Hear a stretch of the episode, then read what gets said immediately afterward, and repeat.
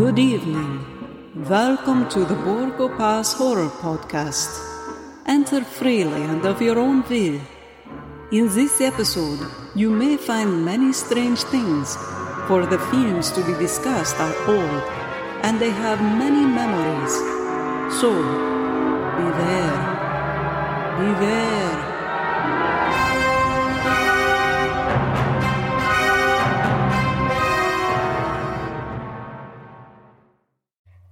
Hey, everybody, welcome back to the Borgo Pass Horror Podcast. This is your host, Jim Towns, and I'm here with one of our regular uh, guest co hosts, Ian Bates. Hey, Ian, how you doing? I am doing great, Jim. And, you know, I feel like I always say the same thing. It's, it's great to be back on the pass. And uh, I don't know, for some odd reason, that's catchy to me. It's like, you're back on the pass. Back on the pass. I like that. Yeah, I love it. Yeah. That's cool. Um, let's see. Ian was last here when we did uh, Re- Return of the Spider Woman, right? Spider Woman Strikes Spider Woman Strikes Back. Yeah, Yep. yeah. I had, I had, I had the eh, the Star Wars movies mixed up, so I said Return of the Jedi instead of Emperor Strikes Back. Right? Spider Woman Strikes Back. Um, right. So it's been a minute. Uh, we are going to do something a little different here. a few weeks ago, I was looking at cool old. I was just telling Ian this as, as we were prepping to start recording. I was looking at uh, just a lot of old, great, creepy set design images. I think for I was trying to find a reference for one of the one of the graphics I create for the show avatars, and I came across all the the very awesome, creepy moor sets for the Hound and the Baskervilles, the Sherlock Holmes uh, film, which was actually a we'll get into it was a 20th Century Fox film. This this one, um, and I put just put it out there on our social medias, like what everyone because because of all the Sherlock Holmes movies, and there were 15 of them, I think, made with, with Basil Rathbone and Nigel Bruce here in the series during the war years. Um, this is the one, first of all, it's, it's period correct, The Hound of the Baskervilles, it's set in the late 1800s, whereas a lot of when they came over to Universal, the first two movies were done 20th Century Fox, I think. Then they came over to Universal. And when they came to Universal, they turned it into a contemporary series. So it was set in like the 1940s era suddenly. right. Um, this one is period correct. It's 1800s. Um, it takes place on this, again, most of it on this creepy set that they ama- that amazingly skilled craftsmen built for the Moors. Of these rocks and swamps and bogs and henges and everything. It's just so cool. And even the film itself was sold.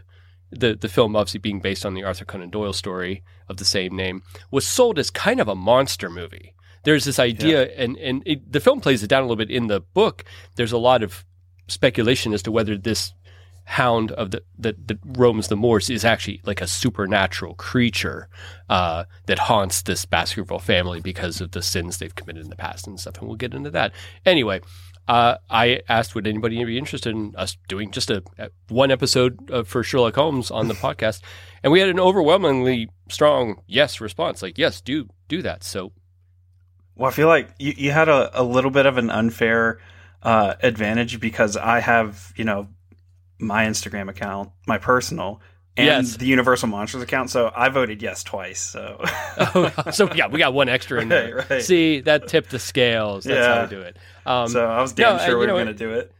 Well, not everything is a doc, is a democracy uh, in our decision making Right, on right. the on the show. But but in this case, you know, the people spoke and we wanted to listen. So we are bringing you 1939's Hound of the Baskervilles, uh, produced by 20th Century Fox, starring Basil Rathbone as Sherlock Holmes in his first outing as the character, Nigel Bruce as Dr. John Watson, Lionel Atwill of all uh, people as Dr. James Mortimer, John Carradine as Barryman the butler, and a host of other uh, great character actors that we'll get into coming up. Um, they do two of these movies, this one and The Adventures of Sherlock Holmes the 20th Century Fox, and then I think they go over to uh, to Universal, as I said.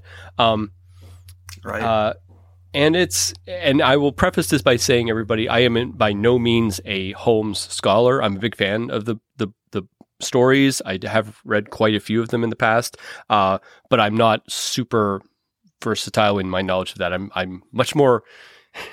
I know a lot more about monsters than I do about Sherlock. Holmes, but I'm right there. but I'm a fan, Yeah. and I think this movie is important. It's an archetype. It follows uh, the the our, again our first cinematic.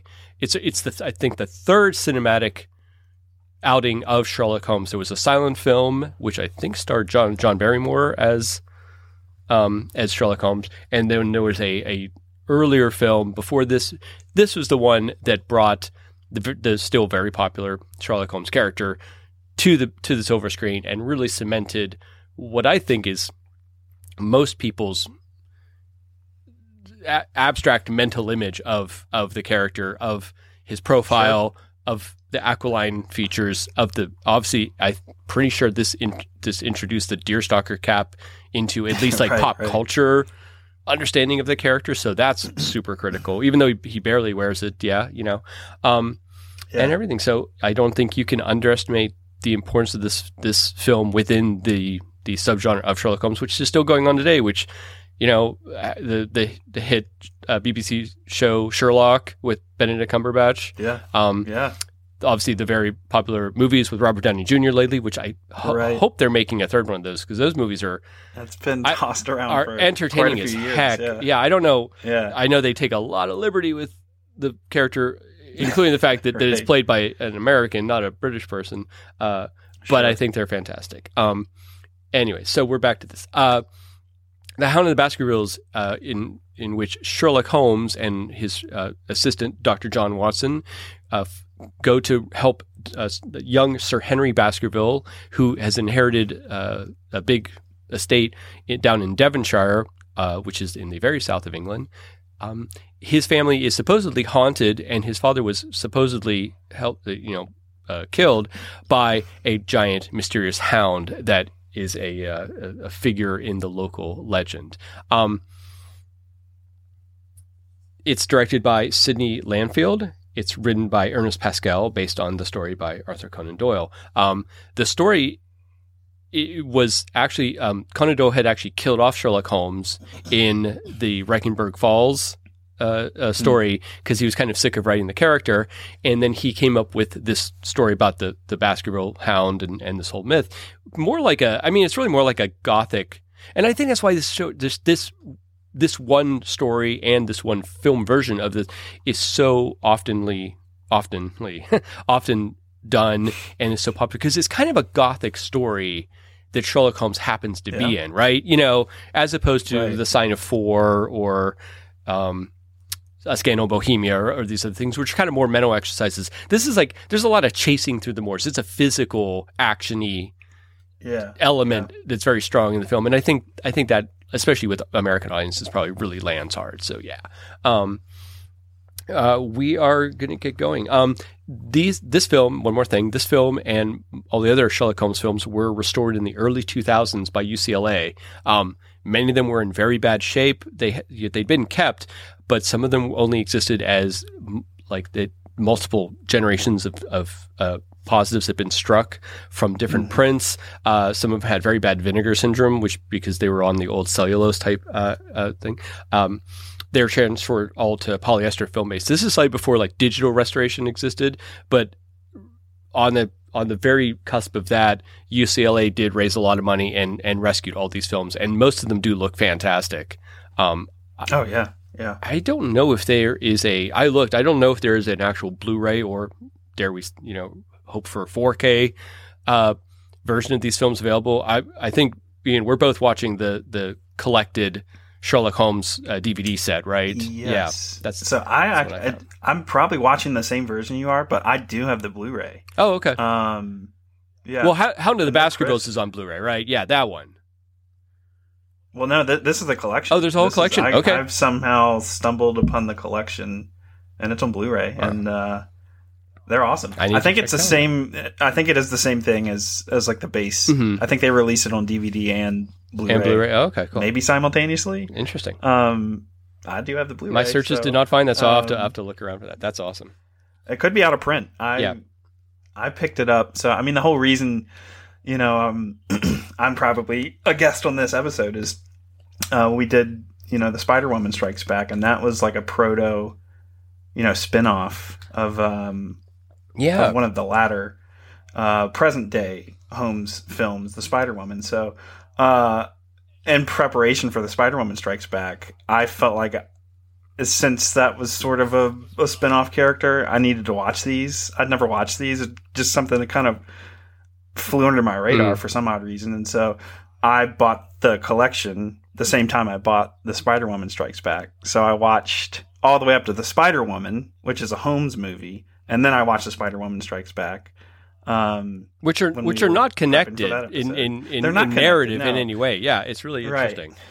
Gale, same Gale, lead actress, Gale Sondergaard's in that different- though. Yeah. version of the character, essentially. Yeah. Though, yeah. or, or whoever plays the lead. Yeah, exactly.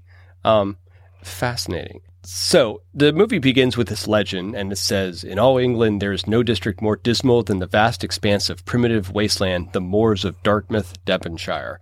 Um, uh, which is great. It's not totally accurate, uh, uh, or, or it's not totally inaccurate. The the area is very. I've looked at photos of it. It's it's pretty barren of trees. There's a lot of rocks and stuff, but it's not. It is not the as I the phrase I like to use. It's not the blasted hellscape that that we see in this film. It's a lot more open and less confined to stuff. Obviously, what we're looking at here in the 20th Century Fox film is is a construction uh, built built on, on a soundstage or or at least on a backlot. I think it was probably on a soundstage. It's very confined, but it's huge. There's a ton of of walking around on this thing. Um, uh, you know, they, they do a lot of traveling. They even ride a horse and carriage, and and hor- and and they gallop horses on the set. It's it was so big. It was really, it, and it's impressive, and it's it goes far, all the way back. And I think there's kind of there's a painted backdrop, and there's foreshortened hmm trees and things. So, so as things go back towards the horizon, they get a little. They physically made them a little smaller, so it cheats the eye and it makes it look like a lot of distance. But it's just it looks absolutely fantastic. And again, I think it's why so uh, um, uh, so much you know uh, is is made of this film because it does it doesn't take place in rooms and. And as much and, and in confined spaces, it's out in the middle of nowhere. Um, um, uh, we begin with Sir Charles Baskerville running away uh, through the moors, and he's being pursued by a great hound. Um, he he uh, he doesn't. The hound doesn't actually kill him. He kind of pa- he he dies of of uh, of like a heart attack out of, of fear and and uh, Right, ex- exhaustion right. from running it. And this very creepy uh, character in a beard and like tattered clothes comes and searches the body and uh, I think I think uh, tries to you know steal his watch from him and everything, but but doesn't manage to do it and is chased away. Um, so from the beginning, we had this kind of hint of you know you know some obviously obviously there's there's more, than one suspicious character, and we're going to get into that in a Mhm. bit. Um, Mhm. there's a there's a like a coroner's inquest uh, in which they attempt to decide you know what's what's uh you know the, the cause of death and we meet a lot of the characters we meet Barryman uh the the butler played by John Carradine um we've already seen we briefly see Mrs. Barryman uh, his wife who's Mhm. played by uh, Eileen Malyon I think Eileen Malyon. Eileen Ma- Malyon yeah yeah Eileen Malyon uh, who uh, Yeah. is Hannah in She Wolf London uh, of she's London, she's the yeah. Scottish, yeah, and and she's- she's um, she's got a neat face. She kind of looks like John Carradine a little bit. Like, Yeah. they, they actually Yeah. look like like siblings more than spouses. But it, right, right. but maybe it's one of those things where like people get married and like they start looking like each other. You know, like they say. yeah. Um, right, right. uh, also present at this. she also she also had uh, she had small parts in Mark of the Vampire, and uh, she was Miss Peabody, the nurse, and Dracula's daughter. Yes, she was. That's right. Thank you. Yeah. Thank you. Yeah. Um, she's also in The Undying Monster, which I, I hope to do an episode of coming up soon. Um, a Right little on. later. Yeah. 42, I think. Yeah. Um, Mm-hmm. Uh, also, at this inquest, we have uh, Beryl Stapleton and her step stepbrother John. Uh, Beryl's played by Wendy Barrie, and John's played by Morton Lowry, and they're going to factor largely into the story. And also, uh, uh, Mr. Frankland, who's played by uh, uh, Barlowe Borland, um, who's a Scotsman. And the only thing I know him from is I, he's in uh, Hunchback of Notre Dame, uh, with the Charles Laughton version. He's Oh, okay. He's right. really Scottish. Like he's his it, it, the brogue is, Like is strong with this man. Yes, exactly. He's Right. he's Yeah. and he's a character. They're all you know characters from the story. He's known for he's he's kind of crack. He we in the old days they would have called him a crackpot. Um, and he's Right. very litigious. He likes to sue people for no reason at all. It's like his it's like his pastime, which is interesting and annoying. But you you do wonder why anyone got nothing better. would want to live near him. I know. Um, uh, uh, Barryman, interestingly enough, uh, the butler in the book in, in the original story, uh, the Conan Doyle story, his name is Barrymore, and I think the idea is that they changed his name so it wouldn't be the same name as John and Lionel Barrymore, the actors Right. who were Yep. were quite quite a thing at the time, um, and who would go on to have a descendant named Drew. Uh, who would also in Right. more in more in our generation would become uh, quite quite the sensation. Well, my generation at least, when with ET and Firestarter and everything. Um, uh, so yeah, they changed the, the names from from Barrymore to Barryman. Um, uh, and then we also we have Lionel Atwill as Doctor Mortimer. So I just you know I like I like what they did here is they they just took they took Carradine and and and Atwill and all these guys and and put them all together in a room to just to just give you no idea who who if you haven't read the story Yeah. obviously who it is because they're all red herrings because they all look guilty as heck.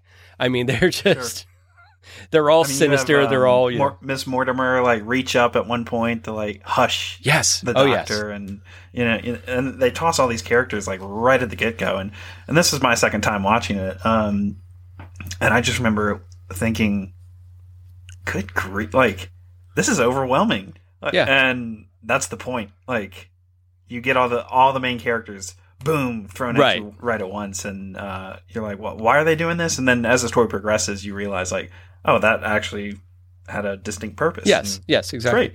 And and and it also just it populates this great film with all these uh, uh, character actors, which are you know which are entertaining, which keep going. Because now the one thing about this film, and and it's it's maybe one of the most interesting things about the film, but it's also possibly one of the if it has a weakness, it's that there are long stretches of this Sherlock Holmes mystery that Sherlock Holmes is not in. So Yes. you have to. I mean, Nigel Bruce does a lot of carrying in this film. We're going to talk about Nigel I was going to Bruce say, I feel bit. like Nigel Bruce had a bigger role in this than yeah, Basil Rathbone. Yeah, It's almost. like- I mean, I mean, if you did a line count, I wouldn't be surprised if he has more dialogue Yeah. than than, than uh, Basil Rathbone. Um, and it's also an interesting seeing how Nigel Bruce's performance of him changes over time, and, and as these films go on and on, right? Um, and, and I want to talk about that, but uh, uh, yeah, it just it, it really keeps you fascinated. Um, uh, Doctor Mortimer testifies that he he thinks you know uh, Sir Sir Charles died of heart failure. Um, Mhm. Mr. Frankland is convinced it was murder, even though he wasn't there, and he he doesn't really have any. Like the, the judge says, like you have no direct knowledge about this. He, it's like why why is he even here? But okay, uh, right, right. Who invited you? yeah. Um, so, uh, so, but so the inquest is over. We we go to London. We go to Baker Street, and we go to two twenty one B Baker Street. Um, I, I was watching a, a a little documentary about the, the this series of films versus the um the the books, and one thing that I hadn't it hadn't really occurred to me, but that, that the writer noted is, you know, in in the books, uh, Sherlock Holmes is not super wealthy. In fact, he he has to have John Watson move in with him for a while to help pay the Mhm. rent because he's he he, doesn't you know he he's a Sherlock Holmes is a consulting. di- I guess I should step back and talk about Sherlock Holmes for just a second. Just I mean, in case um, Sherlock Holmes that. is yes um, is a, is a creation of Sir uh, Sir Arthur Conan Doyle, but he was not a Sir at that point. Uh, uh, Arthur, Arthur Conan Doyle was a, I believe, a veteran of of uh, one of the wars of England. I want I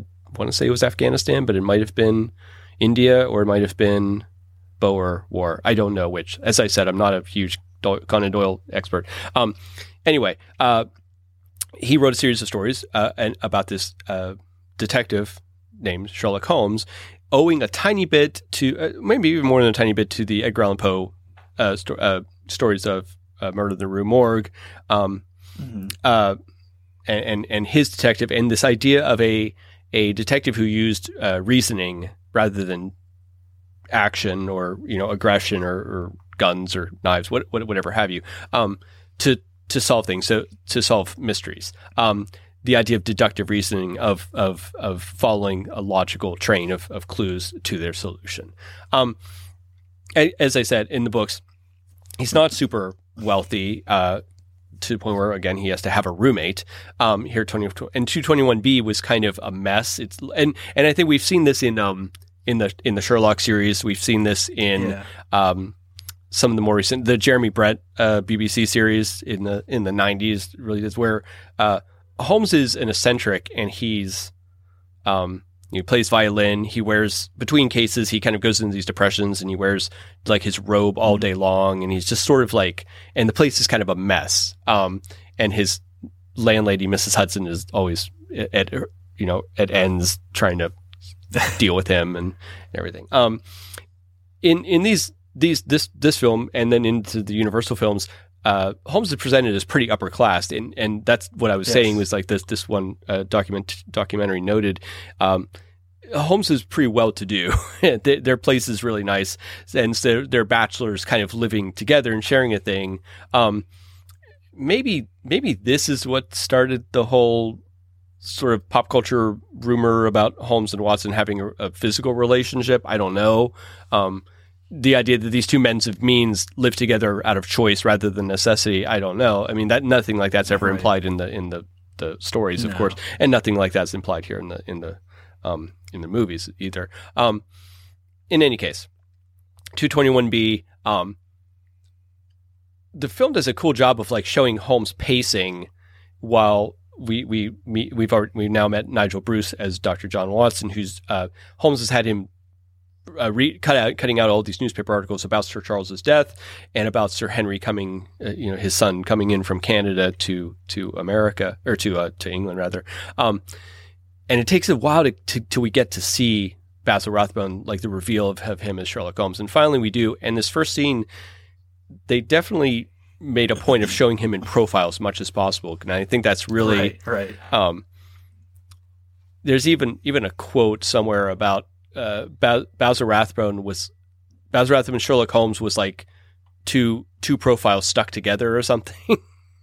Because I think they're Right. taking advantage of how much he looked like. Um, there's a guy named Sidney Paget who who drew most of the illustrations for the stories when they were published in the Strand magazine originally. Um, uh, when the when the, the the stories came out in England, and and if you go back and look at those Sidney Paget drawings, we'll probably post some on the on the site. Um, it looked like Sidney Paget was 40 years in the in the went 40 years in the future and saw Basil Rathbone and drew him as the as the What Sherlock? Holmes character. Yeah, because it's really yeah. No, wouldn't that be a cool idea? Because because because Basil Rathbone would have barely been born when those books were coming out. If, if it, it might he might not even be been alive, obviously, because he's Sure. I think he's I think he's like 47 or so in this in this story. yeah, Um, yeah.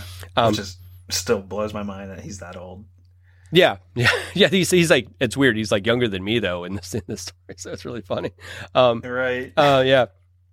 Um, so uh, we we do have uh, You know, this this was a not to do a sidebar. Yes. It just it just struck me. This this was like a big year for Rathbone. Mhm. Like, this was 1939. 39. So this, uh, you know, January they released Son of Frankenstein, and then this and the first sequel, Adventures of Sherlock yeah, Holmes. both come they out. came out like in the spring and and fall, and then Tower of London hits. Yeah. at the end of the year. So big big year. for He's he's Yeah, doing a lot of really cool. a lot of stuff. Yeah. Um, and I isn't uh.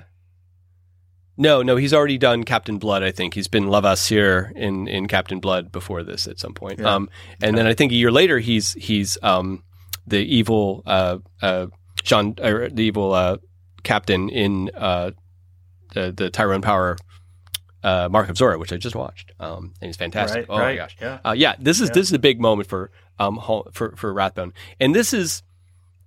I will say uh, I've read a lot, and there's even a book about uh, Rathbone grew to kind of resent the the Holmes character and and the fact that he felt like in a way it had sidelined his career um, because he became much like George Reeves who played Superman in the 50s TV show um, you know much like other other actors uh, Lugosi in in um is playing Dracula.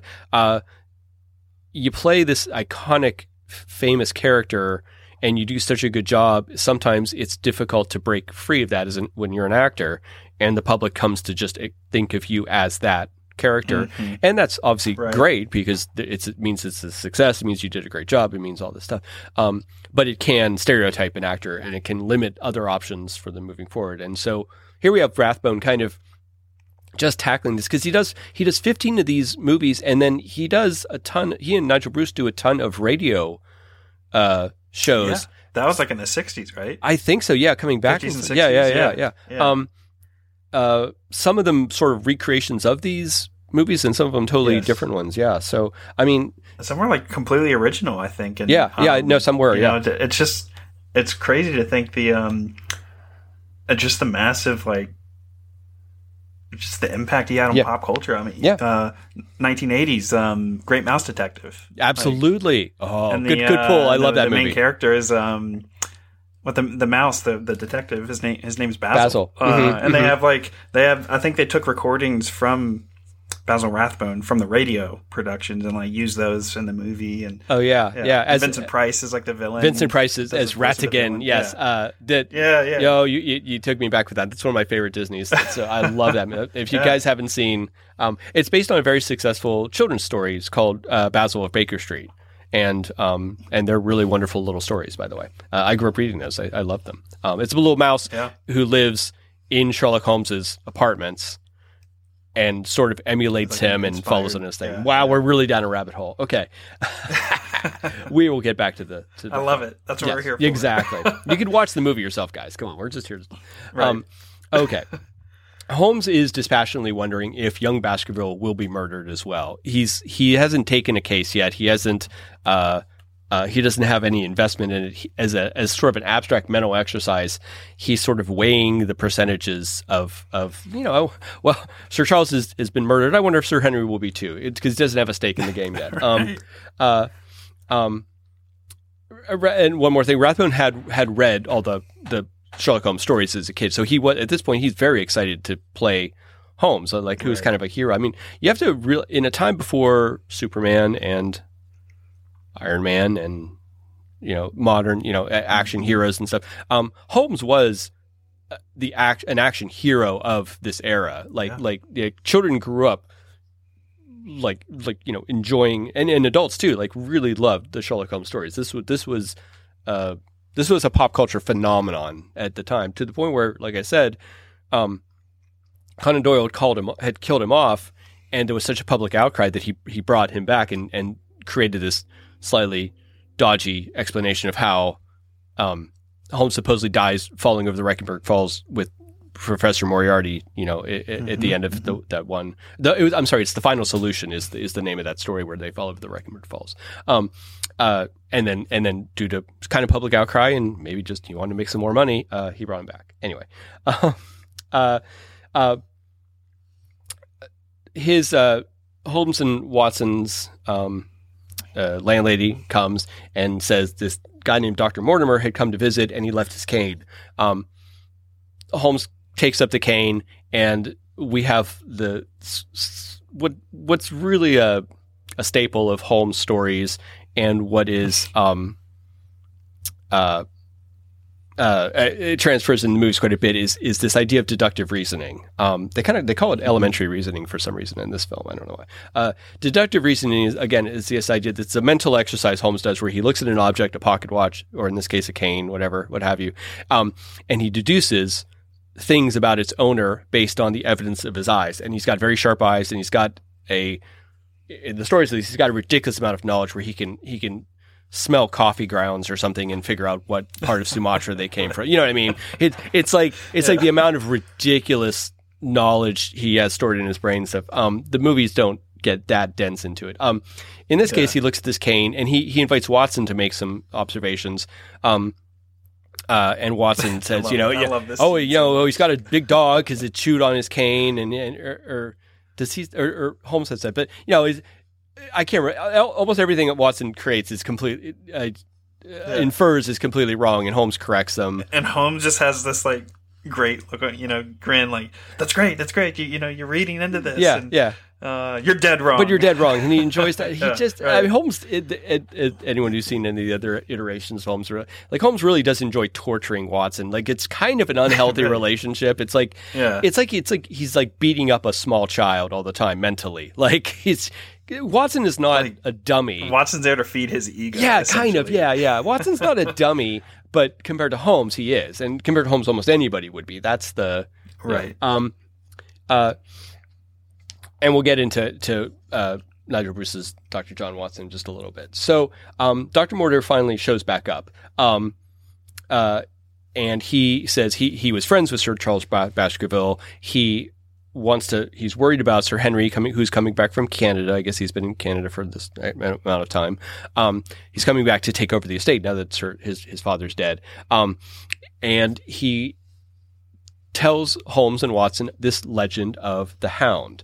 So in a big long flashback we have um, during the the I think it's the English Civil War.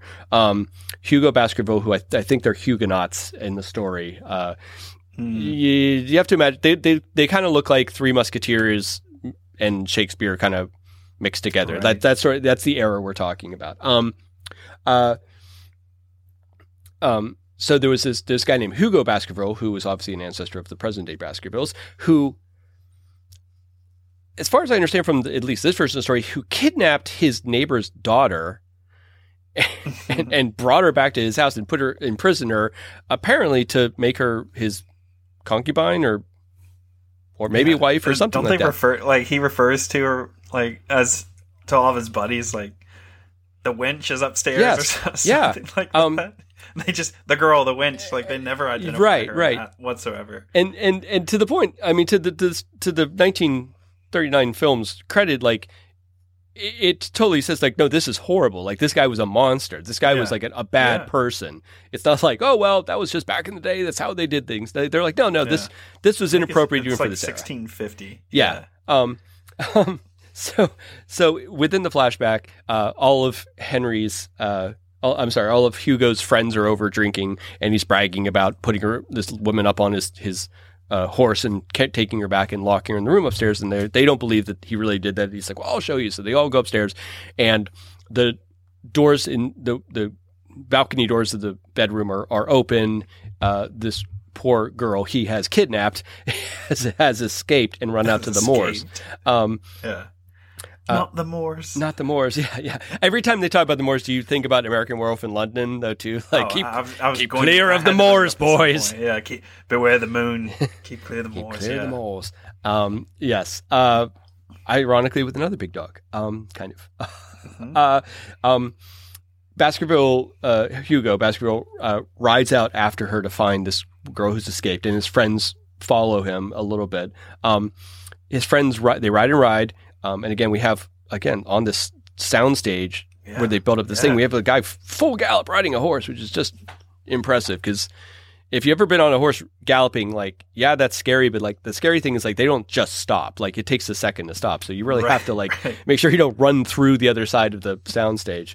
Um, not the not the least dangerous thing in the world you could do as a, as a stunt actor. Um, uh, his friends find the girl dead, and um, and then they see Baskerville in kind of the distance being mauled by this dog, um, this humongous giant dog, which is it's terrifying. Um, the uh, you know up until this point, I I'd not really considered like. Dude, he, he kind of gets what he should get. Well, you know? yeah, that's the idea, right? Yeah, I mean, I mean, in, but they, you know, they a... kind of play it like, oh, it's this awful curse on on the Baskervilles because the Hugh, like, but no, dude, like you stole, you kidnapped this woman. She escapes. You go after her. Yes. And you get mauled by this, and, this yeah. huge hound. And the like, poor girl gets mauled by a dog too. She didn't do anything yeah, wrong. Yeah, right, right. So, um, right. Well, yeah. yeah but double-edged The implication is, you know, the injustice is that now this this hound has stalked all the descendants of of, of Hugo right. Baskerville. So I guess I guess Hugo actually had kids already before he decided to kidnap this wench and make her his his sure. girl. Yeah. Um, uh, and and obviously that's that's sort of the injustice because they didn't they're they're not guilty of the things that their ancestor was did, but yet his crimes right. brought this down on all of them. Um, guilty by association. Yeah. You know, one thing I thought about was kind of funny. Um, throughout the whole sequence of the the flashback, like Doctor Mortimer's, you know, yeah. essentially reading this, right? And so they have the sh- like the shot of like Hugo and that's like superimposed over like the document like the pages yeah yeah flipped and it's like, dude, this thing's like twenty pages, and he just like keeps flipping it and keeps flipping it. he, he does, and, and and Atwill says like, "Oh, let, let me read it to you. It won't take long." And I'm like, "It looks like it would take Right. a long time. That looks like a big." right. Um, this is a document. Yeah. Mor- Dr. Mortimer says he has found um, uh, among among the the the late Charles Baskerville's things, and that this is what he's relating to. So so he's um uh, he because he also lives on the moors near you know you know um uh, near the Baskervilles. Um, uh, they you know they kind of dismiss him. Um, uh, and but but he notes that he had a dog because there's dog there's bite marks on his stick. And Atwill Yeah. sort of plays this very guilty, like, oh well, I don't have a dog. He's like, well, do you have bite marks on your stick? He's like, well, I had a dog, but it was a little tiny dog. And so again, we're just, we just keep just by the nature of how suspicious they're all acting. Um, it's great because because we yeah we keep you guessing, Yeah. and it also distracts from who turns out to be the real villain, who is, uh, you know, uh, okay. So so spoilers. It's it's it's John Stapleton. It's it's Mm-hmm. uh, and who's going to factor in the story more and more and more. Um, who's young and handsome and well spoken and gregarious and friendly, you know, and not gaunt and spooky looking like John Carradine, and not doesn't wear these you know really thick Coke bottle glasses that make him look odd, like a fish in an aquarium, like Lionel Atwill like the- does. You know, I swear they're the, the same glasses he wears in. Uh, I was going to say the Mad Doctor of Market Street. the or, return of um, Doctor X. Or the Yeah, Mystery of Doc- yeah. yeah, yeah. One- one of I had a note of that. Yeah. Yeah. I was like, are those the same glasses Yeah. he wore in that one? Because they look similar. And I don't know how Exactly could see anything that he was doing. It seems like it would just be looking through a magnifying glass at everything. Yeah. Um, hopefully, he never didn't have to do anything like negotiate stairs or, or anything with that. Um, uh, Sure. um, and they they dismiss uh, Mortimer, and uh, Sherlock Holmes picks up his violin. Watson complains like, "Oh, you're not going to start sawing away on that thing again." So, so in the stories, Holmes famously plays the violin, and depending on which story you read, and depending on which version, you know, of, of the a film version of the stories you're watching, Right. he either played it well or really not well. Um, and and in this one, there's there's kind of an implication that he's he like he plays the violin so he can think about whatever mystery he's trying to solve mentally, right? It's like it's like a distraction technique that he uses to clear his mind and, and let it wander until he solves his thing. Um, so maybe the fact that if he plays really beautifully or not doesn't matter to him because he's his mind's Yeah. elsewhere, but obviously it matters to everyone around him because they're like, oh, geez. Um, I think I think in Great Mouse Well, he Detective, he's he's terrible uh, at playing it, right? Isn't that the joke Yeah, that Basil's yeah? Yeah, he's terrible at playing. so. Yeah, Yeah. Um, he like picks up the the violin, and you know, um, Watson makes that remark, and then Holmes looks at him and smirks. Yes. It's like ah, good, Good old old Watson, Like, yeah. like I'm doing this to yeah. I'm doing it to tick you yeah, off yeah, as it's, much al- as I'm it's almost it to, he's he's you so. I think that I, I will be bouncing back and forth all these different iterations, guys. I think like I think the Sherlock story really. Uh, the whole idea of like he calls him a psychopath and he's like, no, I'm a high functioning sociopath, really nails Yeah, yeah. the the Holmes character. Um, uh, Basil Rathbone loved Nigel Bruce's iteration as as as Watson. Mhm. Um, uh, he thought it was great. He, yes, it's goofy. It's it's more. We'll get through this now. Like like Watson in this film is a lot more capable than he gets in latter versions. I just watched the Scarlet Claw, and I'm pretty sure Watson's main contribution at the end of the movie is he trips on something and falls and distracts the the killer. I think.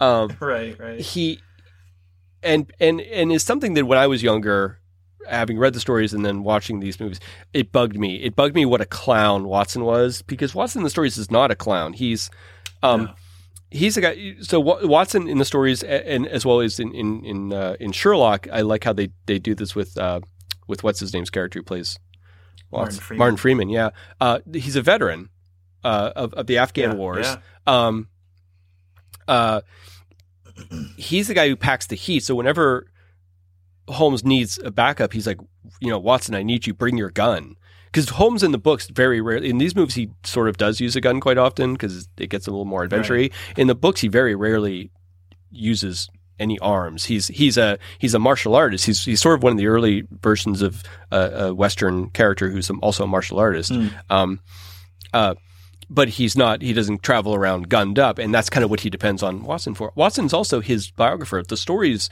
the the Sherlock Holmes stories are written ostensibly by John Watson, chronicling his friend's adventures and and and the way he solves these these amazing mysteries. And Holmes, for his part, doesn't ever want publicity. And he kind of derides the fact that Watson writes these very lurid, what he thinks is lurid Mhm. accounts of of his adventures. He plays them down. So, um, so the idea that that that Nigel Bruce played him as such a buffoon always kind of bugged me a little bit when I was younger. Yeah. It still maybe Yeah. does a bit. Um, I wonder, you know, um, I was listening to an episode. I'm trying to play catch up with um, with you guys, uh, Borgo Pass, Mm. and I was listening. Which episode was it today? Um, oh, it was uh, Abbott and Costello meet the killer Boris. Oh, right. off, and you you mentioned a lot. Um, you know, it was a big Hollywood trope at this point to have, you know, um, the straight guy and right. uh, the bumbling idiot. Yeah. And that's, I, I wonder, as these progress, like all 14 of these films, Watson becomes more like, like, like that comedic relief plot device. right, right, right. Not He's not a, he's not a dummy, but he's just kind of well, stumbles upon things by accident. And, oh, wow, like, dear me, I wasn't expecting that. And, yeah, he, he you know, gets to the point where he's he's not just sort of not clever. You start wondering if there's maybe something a little wrong with him. Like he he seems he seems unbelievably dense. You're like, why would Yes. he even you know? Um, but but back to R- Rathbone really liked uh, how affable and likable Nigel Bruce played the character, and Mhm. because because he knew the danger of the danger of almost all any iteration of Sherlock Holmes is that Sherlock Holmes is not honestly, like we were saying, he's not really that likable a character. He exists in this very cold mental space. He's very detached emotionally, in, in the books at least. Um, um, so, so while he's admirable, while he's brilliant, obviously, and he's very heroic and, and all that, um, you wonder if he's really someone you would want to be around because he does seem like he's a little abusive and he's a little curt and he's a little, you know, yeah. uh, elite and, and, and whatever. Um, but but the idea, uh, I think that that Basil Rathbone said was, you, you know, it, you but you like Watson and Watson likes Holmes, so you like Holmes because of that. Right. Because the guy you like actually Yeah. likes Holmes and looks up to him. So so yeah, so you like Holmes. So I think that's you know, uh, and again, also you you do need someone for Holmes to explain how he solved everything too. So you need you need somebody. It can't be Holmes by himself because then he has no one to explain how Mm-hmm. Brilliant he is. No So yeah, it's Yeah, important. So yeah. so um, we uh, back to the movie. We now we meet Richard Greene playing Sir Henry Baskerville. Richard Greene was top billed in the film. This is the only Mhm. Sherlock Holmes of this series, and I think maybe any series where Sherlock, with the, the actor playing Sherlock Holmes, didn't get top billing, which is. Uh, but Henry Greenwood, I think I don't know him much. He he did a lot of war films for 20th Century Fox. I looked him up and stuff. So he doesn't do anything. He he doesn't dip his toe anywhere in like the horror realm. So you know, my brain just shuts off. Sorry, just, just go, right, whatever. right. Who cares? Richard who? yeah, right.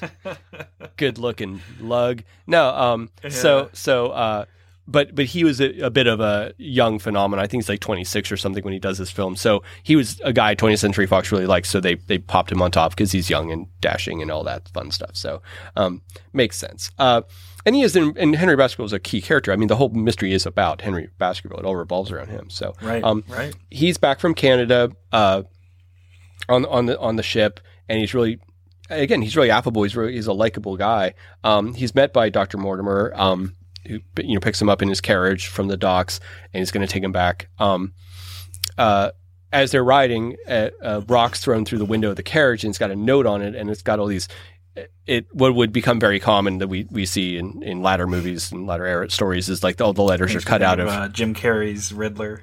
yes yeah they're all cut out of I think the note Different. says like, "As you value your life for your reason, keep away from the moor." Yes. and it's like newspaper clippings. Yeah, Yeah, yeah, fun. yeah. He was born out. Um, with the exception, so so all the letters are cut and words are cut out of new, the the London Times, with the exception of moor, which when they they go to meet Sherlock Holmes and show him the note, he he deducts that obviously moor is not a very common word, so the the the criminal had to write, which sort of defeats the purpose of doing the going all the trouble with the note if you're Right. going to use your own handwriting anyway. Although they use like right. I kind of had to laugh when he, you know, uh, Holmes says like "moor's not a common word," and I'm like, "Whoa, wait, wait a minute, buddy! Like, you're talking to a bunch of horror movie nerds now.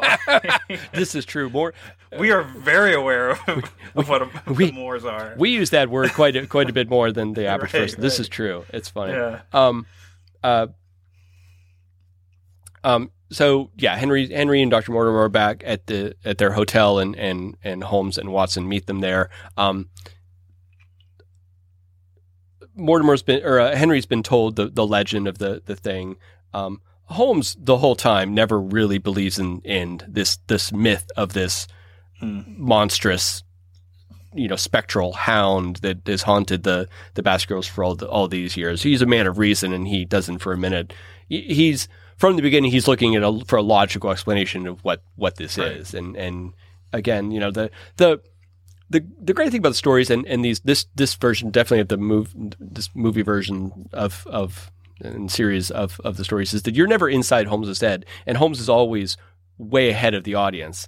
We're mm-hmm. we're closer to where Watson is the whole time trying to catch up. And this is what makes Holmes seem so brilliant. We're not we never understand his reasoning until he explains how he arrived at this amazing conclusion, you know, whatever.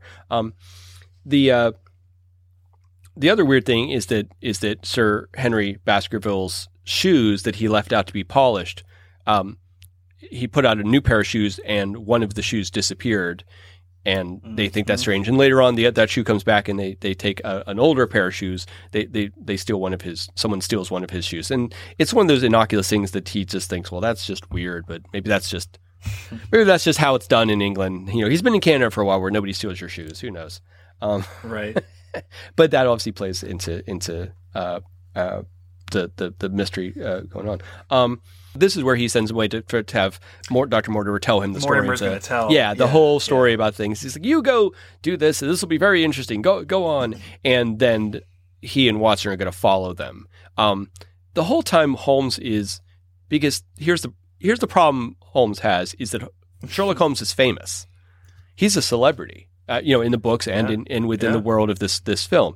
So people know who he is. People recognize him, and therefore it's hard for him to go about uh, incognito and not noticed and not draw attention. So he throughout the film, which is it's very fascinating. He he does he does several different things. He, he pretends he goes away and he doesn't. He disguises himself later on in the film to um, so that he can be like an observer of what's going on rather than have all the the focus turn on to him. And in this case, yeah, they're following them and they see someone in a carriage about to point a gun at them, about to fire them, and he shouts out and keeps the guy from firing, and the carriage Mm-hmm. r- rolls off. Um, But it's like he fully anticipated that was going to happen. that's the thing, yeah, yeah. Yeah. because he's not you know holmes isn't psychic and he's not he doesn't have any kind of extra normal powers he's just so intelligent that that he's almost psychic because you feel like you feel like he's doing the math of like what the eventualities of possibilities of things could be and all the different possible you know timelines or you know whatever it's almost like like doctor strange does or something in in avengers Right, right. and then so so so so things so he anticipates things that you wouldn't know how he would do that but he does that just because of his mental yeah acuity um uh um they they what I I love this scene where they they're back there and more and and Sir Henry's been told the story. Um, he calls it a bogey story, which I think I think bogey story is it's the same root as boogeyman. It's the same yeah. yeah yeah yeah, uh, source of, of of the word. So um, uh, Henry you know dismisses it. Henry also. You know, he's been living in Canada, so he doesn't believe in ghost stories either, right? He's been living in like the civilized world. So he's like, come, come Right, on, right. uh, um, because it's because these people are not from England; they're down in Devonshire, which is which is by the way south of Wales. It's like that very bottom left tip of Great Britain. It pretty much as close to Canada as you can get. That's that's that part of. Right. So it's these people are not to Deeper whatever. south than Llanwelly. Yes, exactly. it is. It is. It would be due south of, of Llanwelly Village. yeah. You're right. Um, they're not bumpkins, but they're they they're country folk. They're not urban dwellers. Um, you know. You know, and they also we'll we'll get to this part. There there is like a a séance scene, Mhm. and this is like high like high point of like spiritualism being Yeah. really really uh you know prevalent Prevalent, throughout like- the culture. like- so like- I you know I think there's that oh like button up your coat when you go out like it's you know Right. there's bogeys out there. Right. Right. Um, exactly. Yeah. Dr. Mortimer, I mean, we'll later find out Dr. Moore is a doctor who also dabbles in the occult. So you know, it's Mhm. not. And and I was going to get to that when it, so. Uh, Arthur Conan Doyle himself was a believer in the supernatural. Uh, he was a believer. He went to Yeah. seances and he Yeah. did this, and that was actually Arthur Conan Doyle and Henry er, uh, Harry Houdini were, were really good friends for a long time, um, and they had a falling out after Harry. Wow, tangent. After Harry Houdini's mother mother died, Harry Houdini started going to seances to see if he could, because he was very very close to his mother, like very very close to his mother.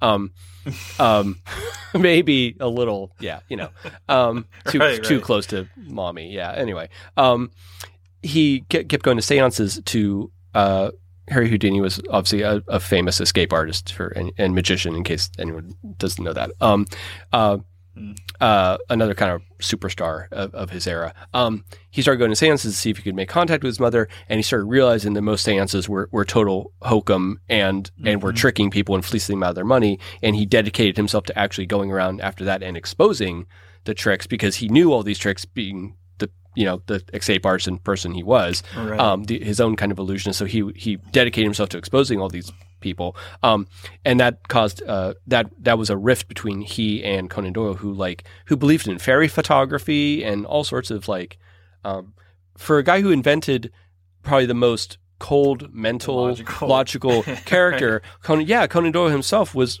actually believed in a lot of fantastic things. So it's interesting. Um, uh, they uh, Watson tracks down the guy who was driving the cab that the the guy who tried to shoot um, uh, Henry uh, was was riding in, and he brings him back, and it's E. E. Clive is is the cabbie, I which is great because it's E. E. Clive from from Invisible Man, Bride of Frankenstein, Dracula's daughter, and he's got that great accent and stuff. Yeah, he's fantastic in this.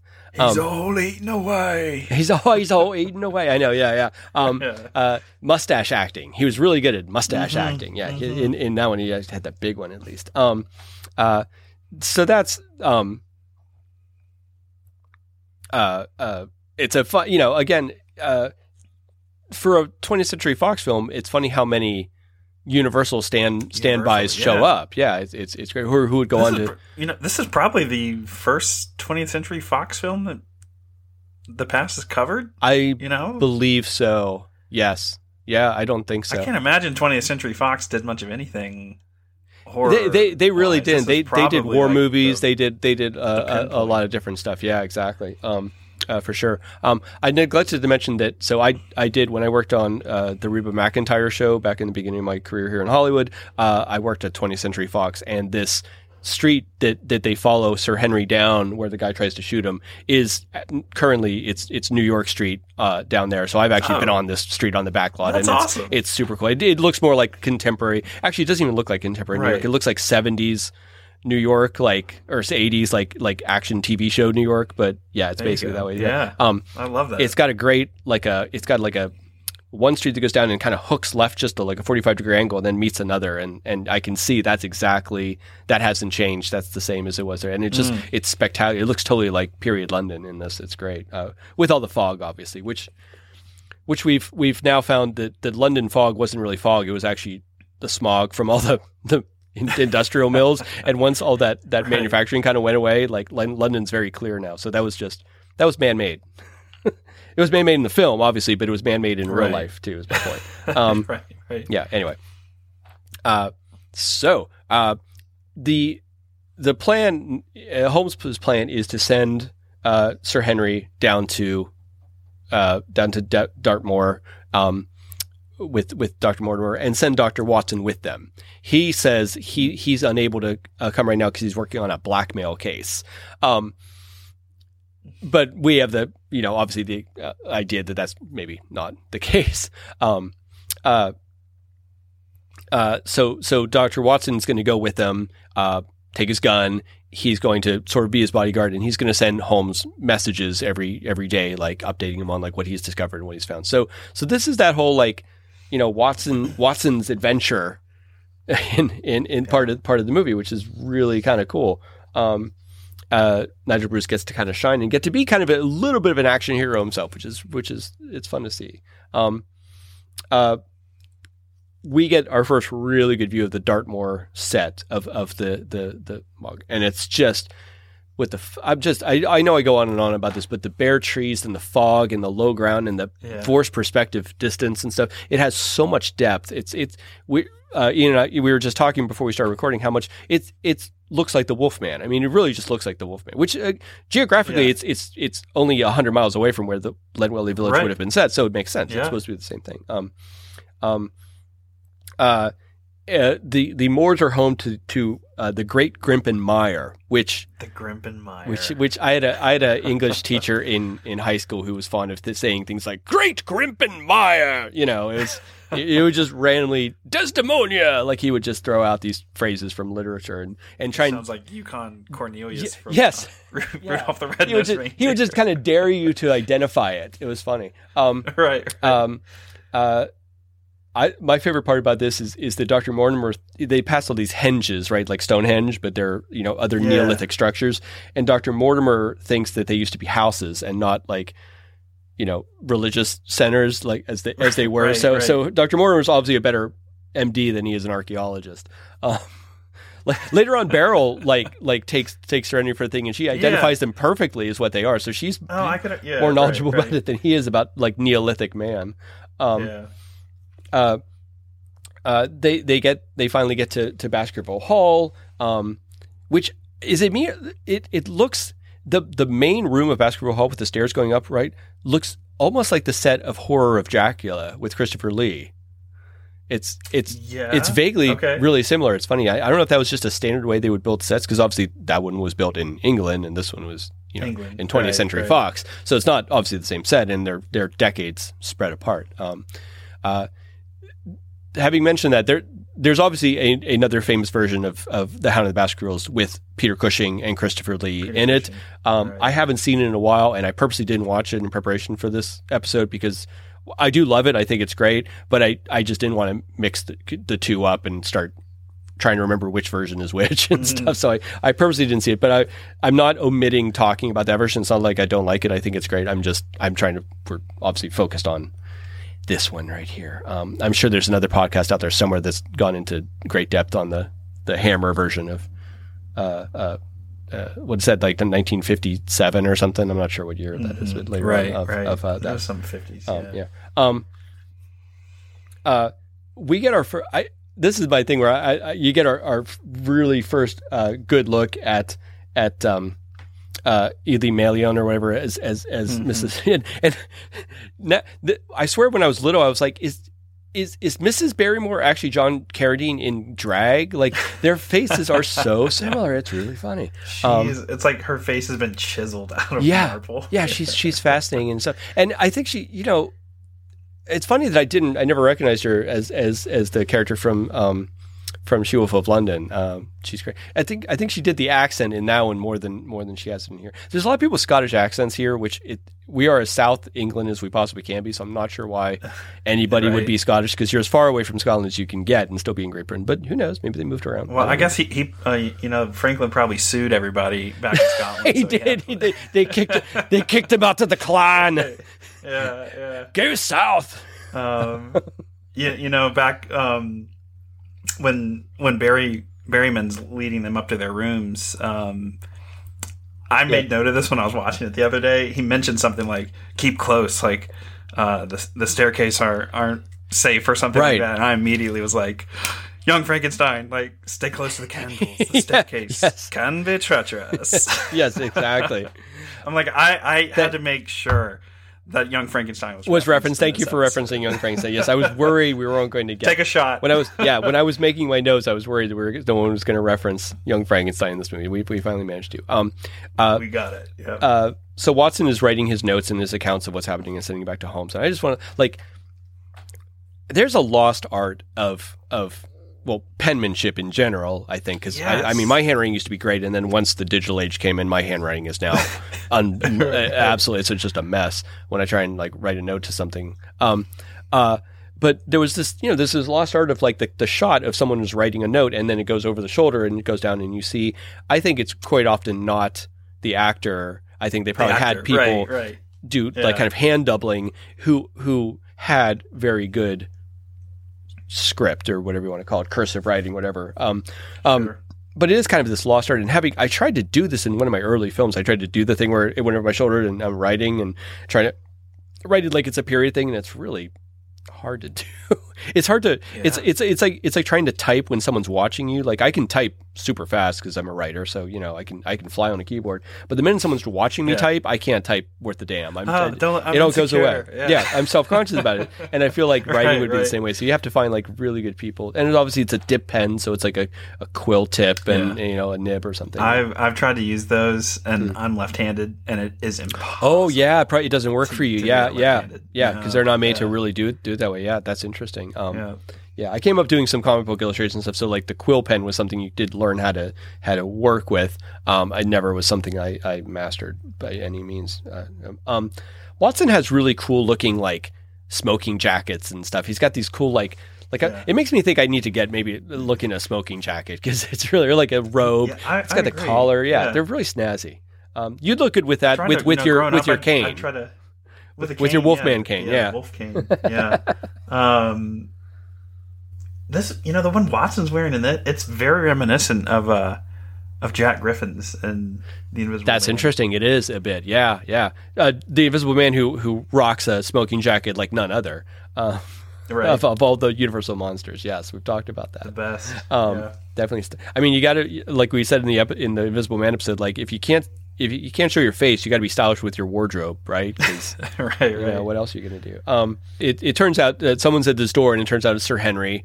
Um, and Watson almost shoots him, and he's but he's the, one of the three heroic characters that Watson almost shoots within the context of the film. Uh, Watson's trigger discipline is awful for someone who's been in the Right, military. His fingers right on the trigger all the time, pointing his gun Yeah, at people yeah. um, before he's sure who's shooting. Because it seems like if you're in well, well, the door's just opening without anyone knocking it, but it still seems like it's possible to be one of the servants or something. So yeah, um, Yeah, I, and it, it's funny. I remember thinking like when that door finally opens and it's uh it's Henry. Yeah. I'm like, dude, what, what are you doing? And he has like a very legitimate reason for. yeah. th- there's a guy there protecting him, but it's like he could have knocked. Uh, Yeah, Yeah, yeah. but it's a, it gives it gives the film a good scare. It's good. Yeah. Um, the the two men go out in the hallway. Sir Henry's heard something. They go out in the hallway in their robes, and they find Barryman, the butler, signaling out the window with a candle. This is a big factor in the in the uh, Mm-hmm. in the story that, that the servant guy is, is there doing doing a, a signaling with a candle. Um, Barryman makes an excuse that he's just making the, the door sure the door shut. And this is again why this is why you hire John Carradine to do this because now you're really suspicious because it's John Carradine doing Right, this. So he's right. obviously up And he doesn't have shoes on. Yeah, yeah, exactly. He's barefoot. It's like there's something wrong about the situation. We're trying to figure out what's going on, and we do find out the reason for this later on. That and it's not totally nefarious. It's it's there's a reason. Um, they send Barryman to bed. Uh, uh, Watson sort of figures out like oh, he's the one who's he's like oh he was signaling to someone obviously, and they look out and they see there's another light far off in the distance across the moor, and Watson holds the light up and kind of signals back to him thereby sort of you know cracking the code right um uh Right. Which Henry wouldn't have thought to do that. So well yeah exactly mad props to, to Dr. the Watson. doctor that's know. right you know exactly He thought of i mean this yeah. guy did go to medical school i mean you can't he can't be a he can't be a dummy he's just i'm sorry right. like which is what He's when he when he becomes smart, really he is a problem solver. yeah when he becomes really bumbling it makes you wonder about his patience. Like if he's that clumsy in real life like mm, maybe Hmm. i mean he's he's a 19th century doctor so he just probably prescribes like cocaine and tells you to like you know go right. home and sleep off the the the, the noirs or whatever. Yeah No, exactly. he'll be fine in the morning. you have go- what's the what's the meme about you have ghosts in your blood you should do cocaine about it you know? 18th century medicine. Um yeah. uh, uh, so uh, so they they figure out, oh yeah, there's someone out there. He's signaling. Watson. Now, now we were just talking about how clever Watson is, but his plan is, well, we should go out and start there and find him. Now, Watson's job is to be there and protect Sir Henry, Right. And but his solution is let's get dressed and run me. into the moors after Yeah, we don't know night. who at night. Yeah. Yeah, so it's it's maybe not the best plan. Um, they run out. How, how close are we to the Grimpen Mires? Yes, exactly. Yeah, this is a okay. territory neither of them are familiar with either, by the way, and we, we, we that that factors in later on. Um, uh, the Bar- the Barrymans see them leaving, and they're like, "Uh oh," because they know. So, um, what what we do find out eventually in the film, and I'll just jump ahead a bit, is that is that this this guy signaling to them is uh, Mrs. Barryman's brother, and he's an escaped convict from the prison uh, who's been living on the moors. And the Barry, Mrs. Barryman especially, but Mr. Barryman helping his wife, have been kind of keeping him clothed and feeding him and and and keeping him safe there as he lives in some of these Neolithic huts, that these ruins that are still there. Um, because the, the obviously he's an escaped convict, cops are after him, and you know uh, he's a murderer, right? I mean, they say he's a murderer. Yeah, yeah, yeah, I believe so, and yeah. and a pickpocket. Mm-hmm. You know, he doesn't he pickpocket Charles? Well, he tries to. Yeah, he tries to rob his body after yeah, he's dead. Right, yeah, yeah, to. yeah. Um, so, and so, so, so this guy's a red herring too. Like, right, he's definitely the red herring. We get the shot when he sees um, Watson and Henry, and he still has his cut like on his face. Yeah, and he's super grimy, greasy. He's he kind of reminds me of Karloff, made up as Morgan the Butler. Oh yeah. Um, Old Dark House. I, I, I was going to say Lugosi and Son of Dracula too, but yeah, exactly. Like he's got yeah. that shaggy. Yeah. He looks like a caveman. He's he's gone feral. Yeah. Right. Yeah. Yeah. Um. Uh and he he throws a rock at, at them and they kind of barely escape it. And this is the moment where, where Sir Henry starts getting ready to chase him across the moors and and Watson's like, "What are you doing? Are you crazy?" Like, meanwhile they're already out here, but this right. this is the moment where where, where I think Watson figures out like, you know what, this is not a good idea. Let's let's let's yeah. let's hold up a minute. Um, again, I'm just going to keep going back to like these more sets where they're they're climbing up these rocks, and these aren't real rocks. These are yeah. they they man, yeah. made these out of plaster and wood and everything, and they they support the weight of a person, and they're they're beautiful. And I'm sure, you know, I'm sure it kept them up up up upkeeping, and I'm sure their shoes would scratch it and the paint off, and they had to repaint them and stuff. But you know, this Moors set only existed for this film in, in its totality. They probably preserved little pieces of it, I would assume, because they're, they're, they're, you know, they can use it for other things. It's just like we see Universal reuses and reuses things. But like, mm-hmm. but it's like the cemetery in uh, Bride of Frankenstein when the monster's like, you know, knocking over the the statues. Um, right. It's these amazing, beautiful pieces that only exist for a moment it, during when they're filming these movies, and then they go away. They they're torn down and destroyed and discarded, and and you're just like, man, for just a second, this just you know, you wish that you do wish there was more. I, I keep this keeps coming up where I keep saying like you know like doing these talk about these films that are 80 90 years old now or whatever um it's getting to be more like archaeology because the people who made these are all gone the craftsmen the actors the writers whoever um the the stories about some of these, you know, sure, like the stories of, of the making of Frankenstein are really prevalent, but the stories of making a film like this are not as there. And there's not as much mm-hmm. documentation. Um, there's not as many behind the scenes, you know, photos or anything. So, you know, we can only speculate. And then you look back at this moment where you're like, I wonder what that looked like in color with the lights on and no fog. I wonder yeah, if it if it looked at all real or if it only worked once they made it black and once they shot in black and white, yeah, or once they fogged yeah. it up. Yeah, exactly. But it, but it does work. I mean, it never. There's never a moment where any of this looks like. I'll just go back to She Wolf of London, where some of those park scenes look really, really on. It looks like it's on a stage. It's just Right. They, they, were done quickly. They didn't have this big a budget, and they just kind of came off. Those scenes in like Bride of Frankenstein, like there's not not a minute where you're.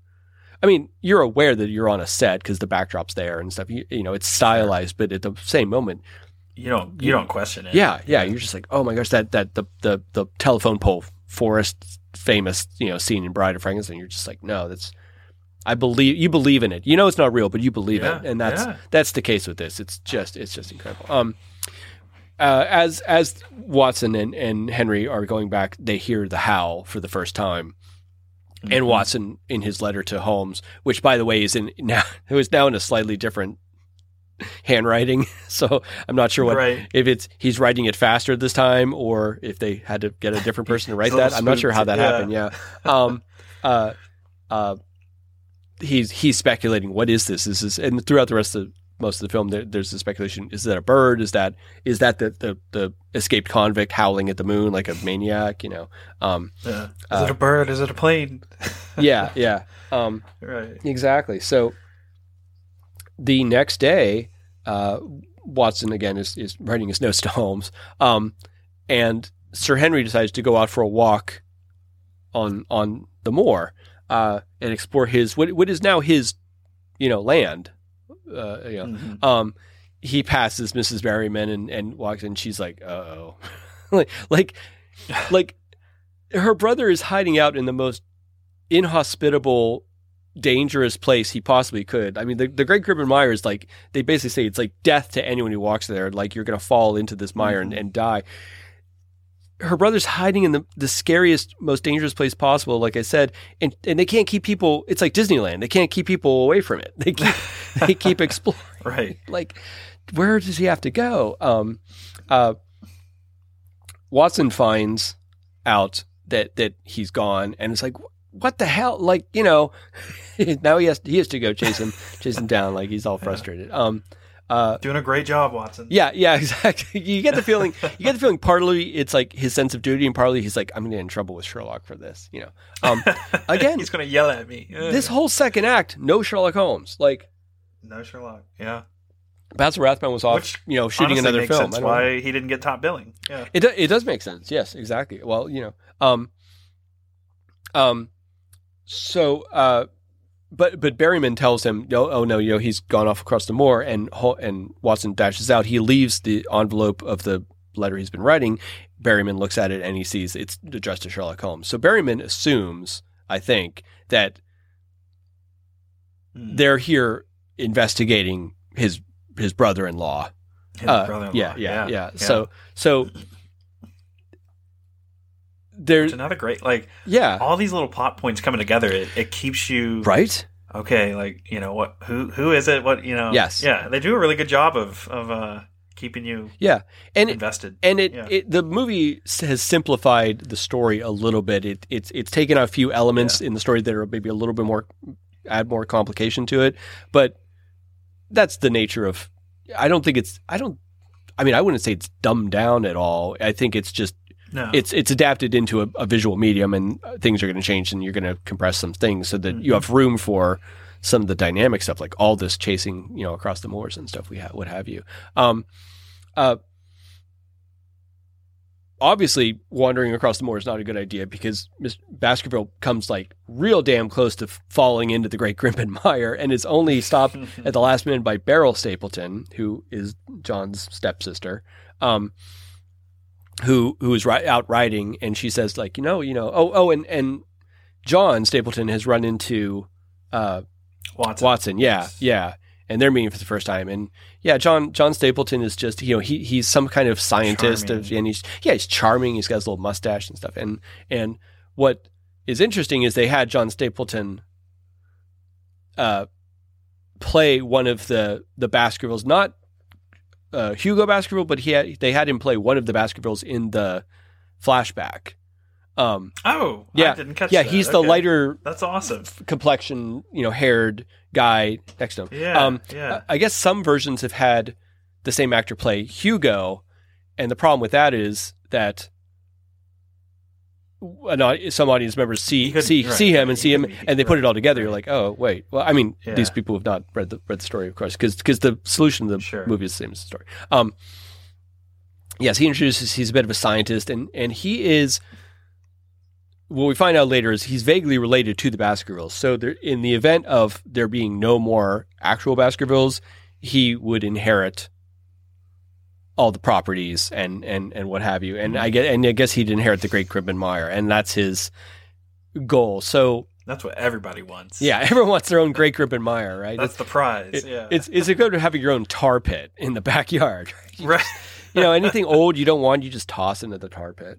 Um, Yeah. Um, it's kind of like um uh, the bog and the behind the Bates Motel. yes, exactly. There you go. Um, Yeah. says Ian Bates. Um, That's right. uh, um, we do have this thing where, uh, yeah, Sir Henry and Beryl have met up now, and they're talking, and Henry is instantly in love with her, like like within you know the the, the space of a few seconds, and um, she obviously you know has finds him charming too, and he's the lord of this you know estate and everything like that. So so what we're going to end up having is like a you know a budding relationship between these two that puts everything uh that John wants kind of kind of it, it, it creates a conflict where it puts everything John wants uh, in, in jeopardy in a way but in the other way you're like well he's he's her stepbrother so if if she married Henry wouldn't. You know, she, they have a very close relationship, Beryl and, Yeah. and, and John. Like, wouldn't he benefit from that a little bit? Like, it seems like Right. I'm just saying, it seems Yeah. like if he'd been a little more patient and not had to like, maybe he's worried that he already has used the hound on somebody and if that's going to come out. I don't know, but right, right. but of course, without that, we wouldn't have a mystery. So that's this is what has Sure. to happen. Um, uh, uh, Beryl invites Henry uh, and and Doctor Watson over to their house for dinner uh, later on, and Henry's obviously very excited to, to go visit her. Uh, he meets John, and you know, da, da, da, da. Um, uh, so they're gonna go and they're gonna have dinner and uh, at their place, and this is where they they all meet. Uh, uh, Mr. Frankland, who is Mr. Frank. who is who is suing John Stapleton for body snatching because John was excavating or digging around the ruins and found the skull of a Neolithic man. Um, and and Mr. Frankland, who has no vested interest in any of this, still says like like nope, that's that's that's technically by English law that's grave robbing. So I'm gonna yeah, and he says he's like I'm I'm dedicated to the public good. That's his rationale Right. for suing everybody.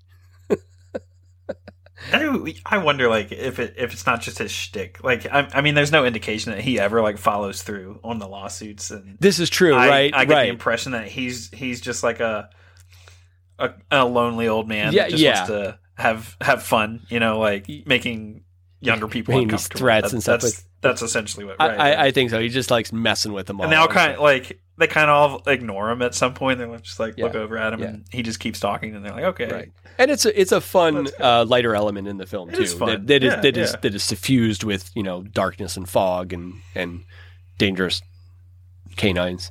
Um, uh, this is where, as we said before, we we find out that uh, Dr. Mortimer dab- he said he dabbles in the occult, which Vehicle. it's never that's never a good phrase in a movie. Like, no, I'm just dabbling in the occult. Like, no, well, that that's how everyone gets sucked into whatever. You know, Right, just just right. I was just dabbling, and then you next thing you know, it's Oh, it's just a Ouija board. it's that's all. it's the dark of the moon, and you're sacrificing right. David Manners' wife. Yeah. Um, uh, there you go. Um, Poor David Manners. Yes. Take a shot. Take a shot, David Manners. Um, uh, uh, and then, so this is, as as you said, uh, Ian, this is where we learn that his wife is a medium, and they're, they decide to have a seance where she tries to contact.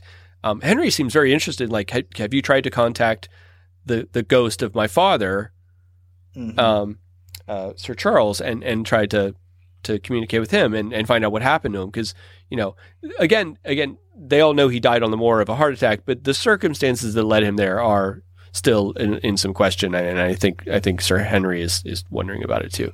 Um, uh, so they have this thing, but their seance is, is interrupted by this howling from outside, and the howling, um, throughout, throughout the rest of the show, like the howling really has an effect on Beryl, on on on uh, you know Sir Henry's kind of love interest. That it really upsets her. Like for some reason, she has this connection to it, and I don't know if that is.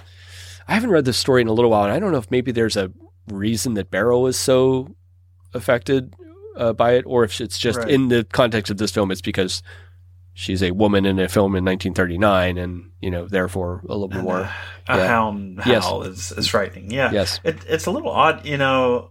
It's like why if she has no tie to you know the Baskerville yeah, uh, outside of so so why would you know yeah it is kind of interesting. Um, I do I really love the uh, the seance scene. They, Oh, they yeah. it up. You know they dim the lights. Right. There's a lot of really good portrait shots like of Watson like with his eyes and he's watching um, Miss Mortimer's hands and uh, they do a lot of close up shots and um, seances they wig me out and in movies, that's in cool. films like I, I think a lot of it has to do with um they do the seance early on in penny dreadful in that tv yes, show yes, yeah, with um, and it's horrifying Eva, Eva, Eva with Eva Green, Green and- Green, yeah, yeah, yeah. she's fantastic in that. Yeah, that's a Um, scary one. She's great in that.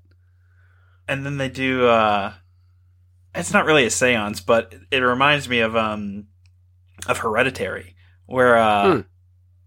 you know she she asks the um it's been a while since i've watched that movie but she asks her friend um the friend of her mom who who passed away she's like have you talked to you know they do the whole bit like Right. talking have, have you contacted my mom and i'm just like pulling my hair out like don't do it like Yeah. so you know it's not of course it's 1939 and it's not that same level of stress Yes, but yes, whenever they do seances i'm still like yeah. i'm gonna panic Yeah. Well, well, well. There's th- there's this. The idea is in in some of the occult that that this idea that once you open that door, Yeah. you can't close it again. you don't know what's gonna come through yeah, yeah. But Yeah. but like that that door is open now. So not only what you're trying to get to communicate is is has access, but other things do and everything. So there's this all. You know, the idea. I think what's scary about the seance thing is like the the threat of of people dabbling in something that that they think they understand, but maybe they don't have Yeah. a well a good appreciation of the danger of, and there's always that possibility of it going going wrong, going haywire, going out of control, off the rails, Sure. what have you. Yeah, yeah, yeah, exactly. Um, yeah, I guess they uh, they lucked out because they didn't uh, they didn't conjure a uh, a skeleton holding a bleeding box They- like in Night Monster. they did not. Oddly enough, that's right. Here's a reference back to Night Monster, our Yeah, our, our, uh, there we go. our thing we did and stuff. That's right. That was a good Yeah. one. Um, that was a fun one to uh, guys. That uh, Night Monster, along with 50 plus other episodes, is uh, are all available Available for streaming now. for streaming now and on your favorite uh, podcast app. Yes, along with everything. Um, uh, this might be our 60th episode. I'm not sure. I have to I have to redo the count, and I'm never Oh, I'm never sure if like the two part episodes should count, like because we've done like two part. Uh, King Kong and two part uh, House of Bride Frankenstein, and Frankenstein, Bride of of Frankenstein. Yeah, yeah. So I'm not sure if those Yeah. count as as two episodes or just one really long two parter. Who knows? Uh, count Uh, them as two. Count I, as we two. should count them as two. We should give ourselves credit. I, I agree. Um, uh, uh, so uh, the next day, uh, Beryl and and Henry are going to go riding together, and she's going to you know show him around the moor safely because she knows where where to where to ride and where where not to.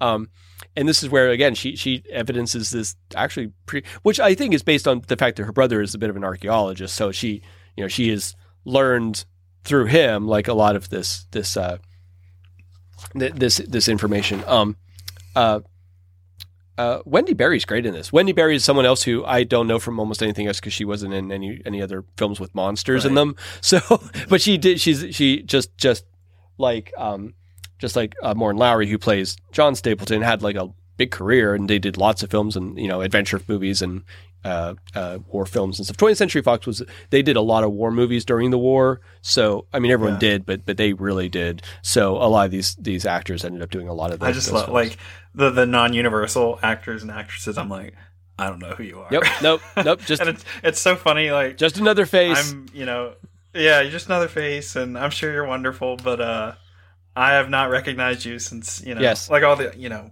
It's so funny to me that I'll be I'll be doing my EE E. Clive and- uh, film marathon now. like, Right, like right. we know we know the most random these small are bit household part names guys. to me. Yes, exactly. It's it's ridiculous. Yeah. I'll, I'll be Oh, renting my man, my Dwight. Frye omnibus. Um, yes. Yeah. Uh, it it is funny. I, I always say, like I said, like there's just there's only so much room up there, and you know, you've, you've you we focus on the stuff that we like, and you know, again, this Yeah. is this is a bit of a, and this isn't a technically a horror movie, so you know, we do we are we are stepping across the aisle just a little bit into into this. Um, uh, but anyway, she she is great and she's lovely in this as well. And you you get like him falling for you. You're like, no, I I, I get you know, um, there you know he, he's he's absolutely charmed by her, and to the point where, you know, she's she kind of says like, I wish I wish you were weren't here, and he's like, well, don't say that, and she's like, no, I just wish you were somewhere where you'd be safe because she has this kind of Yeah. worry about what's going to happen to him, and he's like, well, I'm never going anywhere without you ever again, and they kiss, and Watson sort of wanders up on them and and he and and I love Henry's it. like I'm, he's like I was sorry to interrupt you and he's like we were just getting engaged like he hasn't even really Engaged. asked her that and he just throws out and, and now she can't say no because Right? Watson It's in front of is like, somebody. oh, y'all are engaged. well he's like good job Yeah. yes exactly like he he Henry Wonderful. sort of tricks her into this but um yeah, you yeah. know I think in the I think in the book the the Stapletons are not that well to do. I think they they're struggling financially, maybe, or maybe I'm mixing Mm. it up with another Holmes story. But you know, there's it seems like there's a little bit more incentive for her to marry him and for John to be plotting Yeah. against him. Like they they had money and now they don't, or maybe they are were vassals on the property of the Baskervilles. I don't know. I I, I I wish I'd had time to reread the. Book. I haven't read it in a little while. Um, here's one of my favorite scenes coming up though. Is um, while the three of them are there, kind of awkwardly celebrating their their recent engagement, um, this beggar shows up. Um, trying yeah. to sell like whistles and and harmonicas and things and Watson is so uh, annoyed by him and he, he and he's really annoying and Watson's like get out of here and he's trying to sell perfume to to Beryl and he's like just get you know he's he's he has a limp and his crazy beard and everything like that and I I think anyone watching it it they do a good job with it where you're like I believe that these people somehow don't realize this is Sherlock Holmes, but yeah. we yeah. are like, oh, of course this is whatever. but what I love is that it it gives Basil Rathbone a chance to really show off the versatility he possessed as oh, right, not just right. a leading man, but as a character actor too. I mean, he could do these accents and he could do a bit and be funny and do all this. Like he's just a such a humongously like I always say like. I mean, Basil while I, I'm a huge Lugosi fan, I'm a huge Karloff fan. Don't ever get me wrong about that uh, Chaney Jr., everybody. Um, Basil Rathbone might have been maybe the single best actor Universal ever like had in sure. any of his movies. I mean, just as far as like the, the quality of his, his thespianness is just off the charts good. Whether he's playing Sherlock Holmes, Wolf von Frankenstein, you know, when he's doing the beggar bit here, he's he's fantastic. Um, yeah, just just incredible. So so they shoo him off, and he wanders away. And and and Watson's the one who notices, like, hey, he's limping on the other leg now. Wait, hang on. So right, he knows some, right something sketchy. And then the next day he gets a note uh, that's that's in very basic handwriting saying like, you know, meet meet me at the this hut or this cave somewhere on the moor. And he goes, and, and the beggar guy kind of like confronts him, and he's like, I mean, he's trying to sell him like a zither or something now, like a zither. Dude, and it's funny he the, he hits like three notes, yeah, and it's like the first three notes um, from Stairway to Heaven. he starts playing Stairway to Heaven. To Are you? That's the yeah. greatest pull. That's the fun. Ding, ding, ding. Yeah, okay. I think yeah. I know what you're talking about. I am going to go back and listen to it. That's really a funny pull. Good job. Um, you know, he he sort of confronts Watson, and Watson's like, "Well, I'm here on official business, and you better not bother me." And he's like, "Well, who are you?" And he's like, "Well, I'm I'm Sherlock Holmes." And Holmes. and and this is that thing like again where like it's like Holmes can't help himself but mess with with Watson, and he's like, "Well." if you're Sherlock Holmes, then I must be John Watson. And he, and he stands up straight and he takes off the, the disguise. And, and Watson is, I like it in this. Watson is so pissed at him. He's like, dude, it's like, why would you do that to me? Like, why, why would you have to, like, he's here working really hard to help Holmes in this mystery. I don't think they're getting paid for this. I think they're just, I mean, John Watson is a doctor who has a practice and then he helps Holmes right. on the side and he has like I can't remember in the books he has some other doctor that sees his patients well. So you feel like Watson's patients are always like, Ugh, I gotta see this other doctor again. Watson is off like, you know, on a mission with Sherlock Holmes again. right, right. He's gonna write yeah, his book and stuff. It's like Watson has two careers, right? Um so anyway, yeah, he's really annoyed at Sherlock Holmes for for imperson you know, tricking him, first of all, making him look kind of like a fool. Uh and yeah. and you know, um I love how uh, Holmes like bribes him like I brought sardines, so he. I know. I thought about oh, that. Great. This most yeah. recent time I was I was watching it, like he he bribes him off with with food, and you know, um, it, it, works. Uh, I, I do. The other thing I do like, I, I got to mention about Nigel Bruce is is, and I don't know if this is intentional or if this was just a thing. No, you know, no. Again, keep in mind, John Watson is Holmes's biographer in the stories written by Conan Doyle, but Nigel Bruce kind of, when you look look at a picture of Arthur Conan Doyle, he had a beard, but John Watson actually kind of looks like Arthur Conan Doyle. Like you get the, there's mm-hmm. kind of this nice mm-hmm. like art mirroring life a little bit that like in the in in this slightly more stocky, mustached, you know, middle aged man that they cast in, in the role of of of uh, of Watson. It's funny. Um, meanwhile, Stapleton's spying on Henry with a with a with a lens. Um, uh, so so, and he's like asking where Henry is, and he's at you know so so. This is one of our first indications, like something's wrong with Stapleton. Like, okay, maybe this is our, mm-hmm. you know, thing. Um, I should say, but before Holmes reveals himself, we had this moment where like we see him like just his feet like walking with the cane towards the cave and stuff. Right. And we have like ominous and stuff. Um, there's not a lot of music in the in the movie, and Yeah, I noticed that. and yeah. the uh, the the one of the commentaries I was listening to on the movie noted that, and and they said like it's interesting because like it seems like this above all deserves like a really rich score, and you wonder if this had been done in Universal, they would have slapped on a, a, a Salkin or, or a, a Salter yeah. a Salter score all over this. It would have all been like yeah. you know Invisible Man Returns and and uh, Son of Frankenstein all over this thing, and. And as good as the film is, like how much more dramatic would have been? It'd been great. Like the Right. the final right. scene where where Henry is fighting with the dog, there's no there's no music, and you're kind of like, I mean, Nothing. it's Yeah, it's yeah. it's kind of horrific because of that, but you're also like, uh, it seems like it could it could punch harder, but I don't know.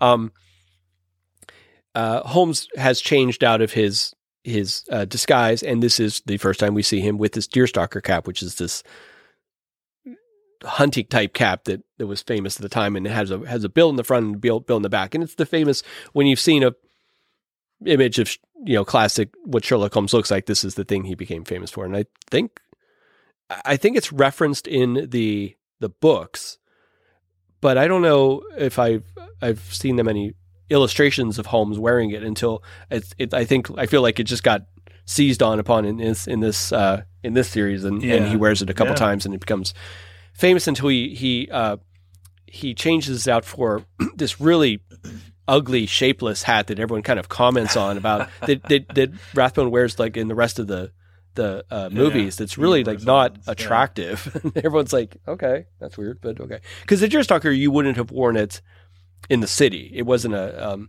you know, right. Uh, Holmes. I Home, mean, he's wearing it yeah. out here on the moors. Right, right. It's it's a thing you wear outside, along with this this famous cloak he has. This like a, a coat with like this half cape, uh, which is the other kind of famous uh, uh, thing he's known for. That and, and the pipe, obviously, Mhm. sort of like create the the image we we have of of Holmes until recently. Um, to the point where even they make fun of it in, in Sherlock, where uh, th- they make him put the deerstalker on. When he does the press uh, interviews or something, and, Yeah, and he yeah. hates it, and you know, okay, I'll do it. You have to do it with the yeah, okay the as as Holmes and Watson are leaving, so so Holmes explains that he's done this to, while while Watson's upset. He's explaining he's done this because, again, as Holmes, if he was if he'd gone down to the moor and, and to the Baskerville estate and and been part of the investigation, um, everything would have been focused on him, and no one would have been acting normally. By putting Sure. Watson in there, who frankly no one takes as seriously, um, Holmes has been free to have this disguise on and be be observing without interacting, and that's led him to be able to actually really like, you know, understand what what's have a better understanding of what, what's happening. Yeah. So yeah, You know, it's, it's a good callback to uh to when Barryman finds the the letter addressed to Holmes, and it's like, Yeah. well, you know, they don't really know who John Watson is, and then Right. Barryman sees the letter to Holmes, and he's like, oh crap. So, right, yeah, right. It's great plan. It's like you know, I mean, eh, you have to you have to think of him as someone like in this era. He's he's like, it's like if Tom Hanks showed up somewhere. Magnum And- PI. ma- yeah, yeah. Like if people know who he is. Like he's he's he's a Holmes is a celebrity of of sorts within the context of, of his own stories. Like like Holmes is successful and well regarded in in his own narrative. So again, yeah, he he has to he disguises himself and he does all these elaborate things to try to again, it's like he takes himself out of the equation. Um, as they're leaving and going back, uh, they hear the hound and they hear uh, uh, some someone being attacked, and we have this great shot of um because the hound, you know, sometimes the hound seems to attack people, and how do I say this? Um, it, it killed the the original hound, of course, killed Sir Henry Baskerville, uh, or I mean Sir Hugo Ha- Baskerville, I should say. Hugo, Um, right. Yeah. Um, this hound seems to prefer to chase people off cliffs because it happens two or three times where like someone's just like Yeah. it, it, they're running away from it and they just fall off one of these big rocks that, that exist on, here on the moor. And this is what happens to this this character. Um, we see him kind of fall with the dog like right uh, you know at him. Um, Holmes and Watson are convinced it's it's Sir Henry because he's wearing clothes like Sir Henry wears. They Mhm. they go up and they find it's it's the, actually the escaped convict who is wearing Sir Henry's old clothes. Um, and this is what uh, Holmes uses to to really like solve the final piece of the the riddle um, uh, about about the convict and about the Barrymans and, and all this. Um, I should stop and mention that Hang on. Uh, the dog, it was played by a dog named, the, the hound of the Baskervilles was played by a dog named Blitzen. Uh, here he's billed as chief because this is 1939 and uh, the Nazis and, and everything are, are uh, rampaging all over Europe. And their method of attack is called the Blitz. So The Blitz, by being yeah. called Blitzen, which, which Blitz is a, it's a word of like a sudden charge forward. Yeah. So Blitzen, you get Yeah. you get the name of the reindeer too, as well. Obviously, um, I don't know if the name of the reindeer was changed uh, during this period or not. um, anyway, so they chose not to call him Blitzen because of the, the, the connotations, and they call it, they called him Chief. He was a um, 140 pound Great Dane. Uh, I don't know Jeez. what other movies he, he was in. Usually these, yeah. Well, okay, that's what I was getting to. Um, Sorry. so basically, Hound of the Baskervilles is Sherlock Holmes meets a really, really angry Scooby Doo. This is what, and I, I always, and this is the thing, I because again, I and I've referenced Scooby Doo a lot on the on the podcast as well, and I'm a huge fan of the original Scooby Doo. Where are you? It, it was fundamental Yeah, to me, obviously with all the Yeah, monsters, right, and everything. You know, it was, it was Yeah. right up my alley when I was little, and um, but but I always and and there's tropes presented here that like uh the painting like i i keep waiting for like The eyes to oh, move. the eyes behind that painting they're gonna move Yeah, right I know. Um, yeah but but it's my whole thing, and I, I really enjoyed a lot of the movies they made. I like the the ones uh, uh, uh, James Gunn wrote uh, that, that came out with with Sarah Michelle Gellar and all those actors. Um, sure and sure. and I even like I just saw Scoob a few a year or two ago, which I honestly Yeah. really like too. Yeah. Um, having said that, I I still wish someone would make a movie about about someone who's like trying to be a counterfeiter and he decides to dress up as a monster, scare people away, and he comes in confrontation with a hundred and forty pound dog that he tries to Oh, scare. yeah. And I would like to see what happens to him when he tries to Right, tries to scare a hundred and forty pound dog. Chase- he ain't gonna just chase him off a cliff Yeah, exactly. Like, like not, I'm not saying I want to see Scooby Doo maul someone to death, but you know, if it was a bad person, I don't know, might be entertaining. Anyway, there's room for everything. No, Mm. I mean, hey, we're getting a, we're getting an R-rated Winnie the Pooh movie. Like that's right. No, exactly. horror, yeah, horror movie. yeah, yeah. As soon yeah, as, we can do it. as soon as, soon as the copyright expires, right? Scooby-Doo. Um, Yeah. uh, I'll just note. I mean, there, there's this whole chase scene where they're trying to find where the, this criminal is being attacked, and they're running up these rocks and stuff. And the sets are just again. I'll just go back. The sets are Yeah. uh, there- maybe. I mean, Rathbone's amazing in this movie, but the sets are really the the what what makes this movie the movie for me. Like it's just Yeah, astonishing. Um, uh, Holmes and Holmes and Watson get back to the Baskerville estate. Uh, Holmes, we had this.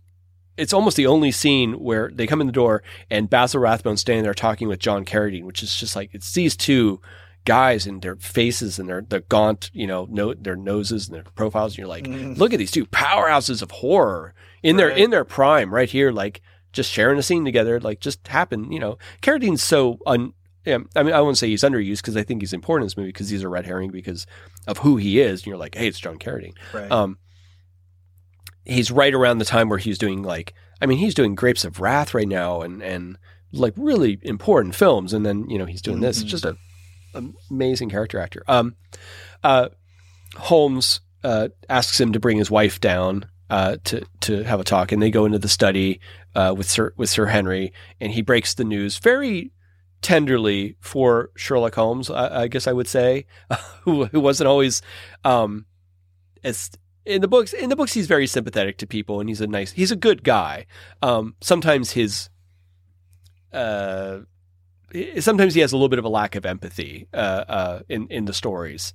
Um, in this one, not so much. Where he he does reveal to her that she she at first thinks they they obviously think Sherlock Holmes is here for their brother for her brother. They Right. they think he's been arrested and he's going to go and go to the gallows and and be hung. And Holmes tells her no, it's it's it, that's not going to happen because he he's dead. And he's very sweet to her. And Sir Henry's nice to her too because they've been deceiving Sir Henry. They've been giving sure. you know, like like signaling to him and giving him his old clothes and all that stuff like that. And Sir Henry's like, well, you know, who's their new boss, right? He's just he kind of he inherited the mansion and he kind of inherited these people, but he's like, yeah, like that's life, you know, whatever. And and, and he says, go take care of herself, which is nice. It's nice that it would be easy. I don't. He's not. He's not concerned because he's just thinking about. Um, He, Beryl. yeah, yeah, he could care less, right? That's- he's like, that's all he cares whatever. He's a, about. he's a Yeah. young man in love. Um, but he get, Yeah. I guess he gets it. He gets he gets what what Barryman the butler would do for his wife too, because he loves her, obviously. Um, you know, it it'd be easy for Sir Henry to be uh, uh, all blustery and be like, whoa, whoa, whoa, whoa, whoa," Sure. you know, uh, that type of character. It would have been easier to have someone else play the, the character and have him, you know, whatever. Um, uh, I, uh, Richard Greene plays him as, as, as a, guy you'd like to know. Like, you know, he's, he's, he's sympathetic and, and, and stuff, but he's also, you know, got his, his own bravery and, and whatnot. And, and he, he puts up a good fight at the end with the dog. So, you know, there's, he's, he's no, He definitely he's no wuss. Um, You're right. uh, so so, but but what's neat about I think the way the story evolves is that the, the red herrings are dropping one by one by one. Like Yeah. Like- yeah. like we know it's not the Barrymans now. We know it's not. You know, we, we actually know it's not the the the escaped murderer because we saw the escaped murderer get killed by the dog. Um, so we know it's the Sure. dog. We just don't know who's controlling the dog yet.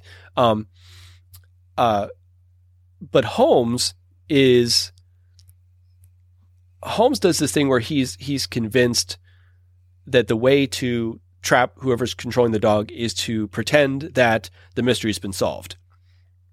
So he says, like, you know, whoa, we, we've, we, you know, we, we got the, the killer. The killer was obviously the one going around doing all this, this bad stuff. So case closed, whatever. And he finds out, you know, Henry's going to, um, they're going to have like a little, uh, engagement dinner over at, at the, uh, uh, at the Stapletons.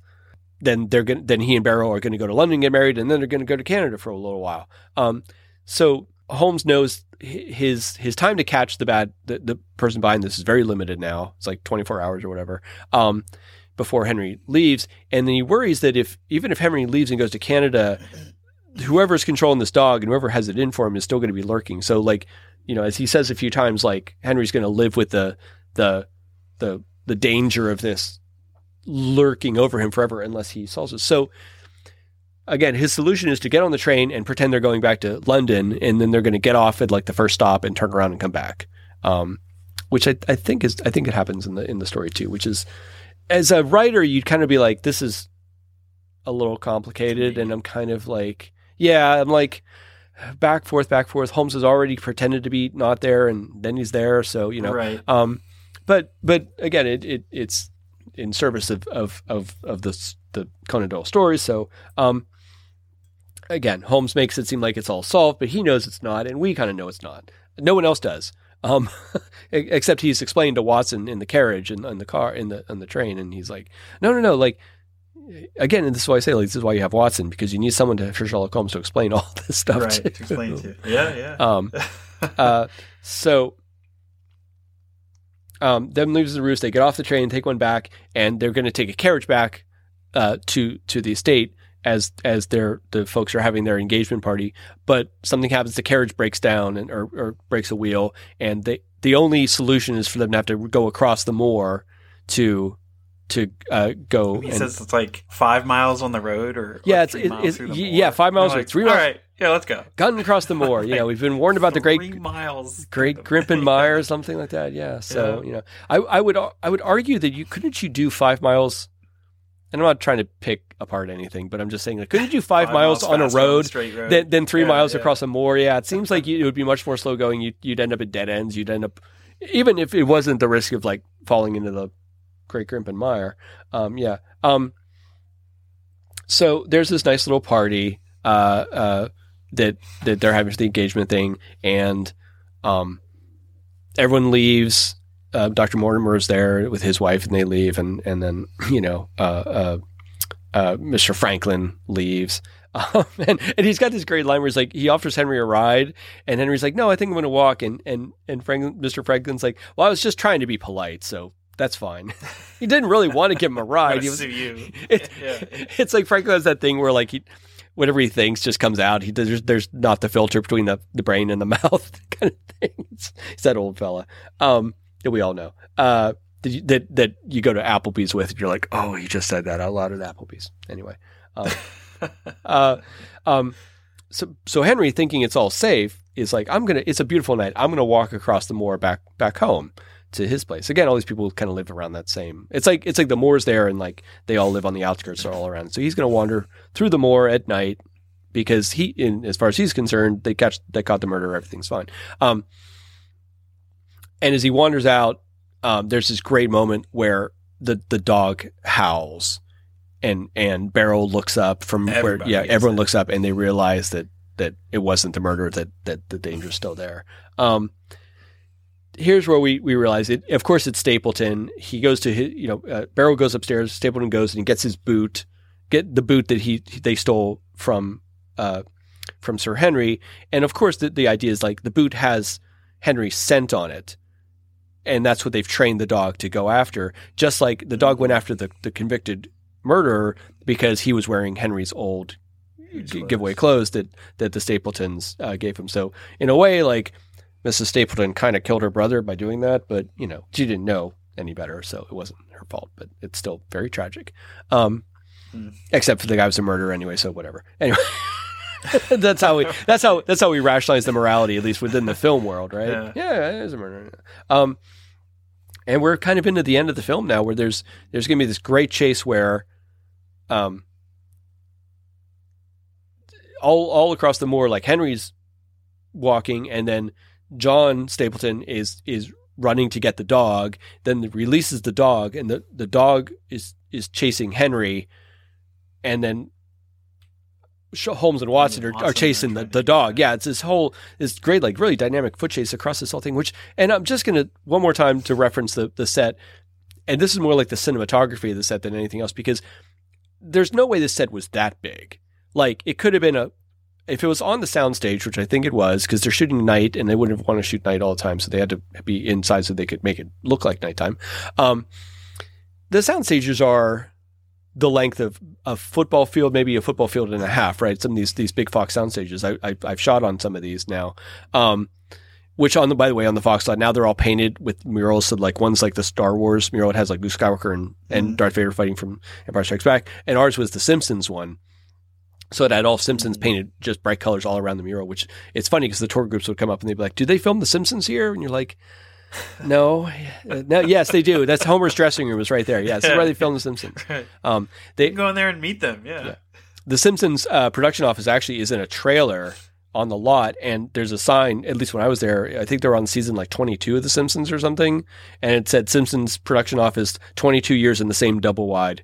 Um, Oh, that's awesome. and it's actually right by the cottage they built for Shirley Temple, which there was this whole thing where there weren't really the child labor laws at that point that there are now, but still there was this idea that Shirley Temple could could only be working. There was a, there was a rule that she could only be like from the her front door to work and then back home to her front door could only be mm-hmm. so much extra time.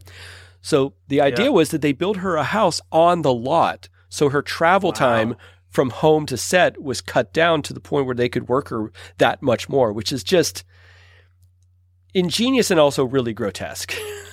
this Yes, yes. this poor child. Yes. So anyway, yeah, there's a little Yeah. cottage on the Fox lot that, that was they built for that was Shirley Temple's house where she lived there with Wow. with I think her family or what have you. Um. Anyway, it worked out for her. She didn't she didn't turn out to be a mess. She was like a U.S. ambassador. Everything was fine. Yeah.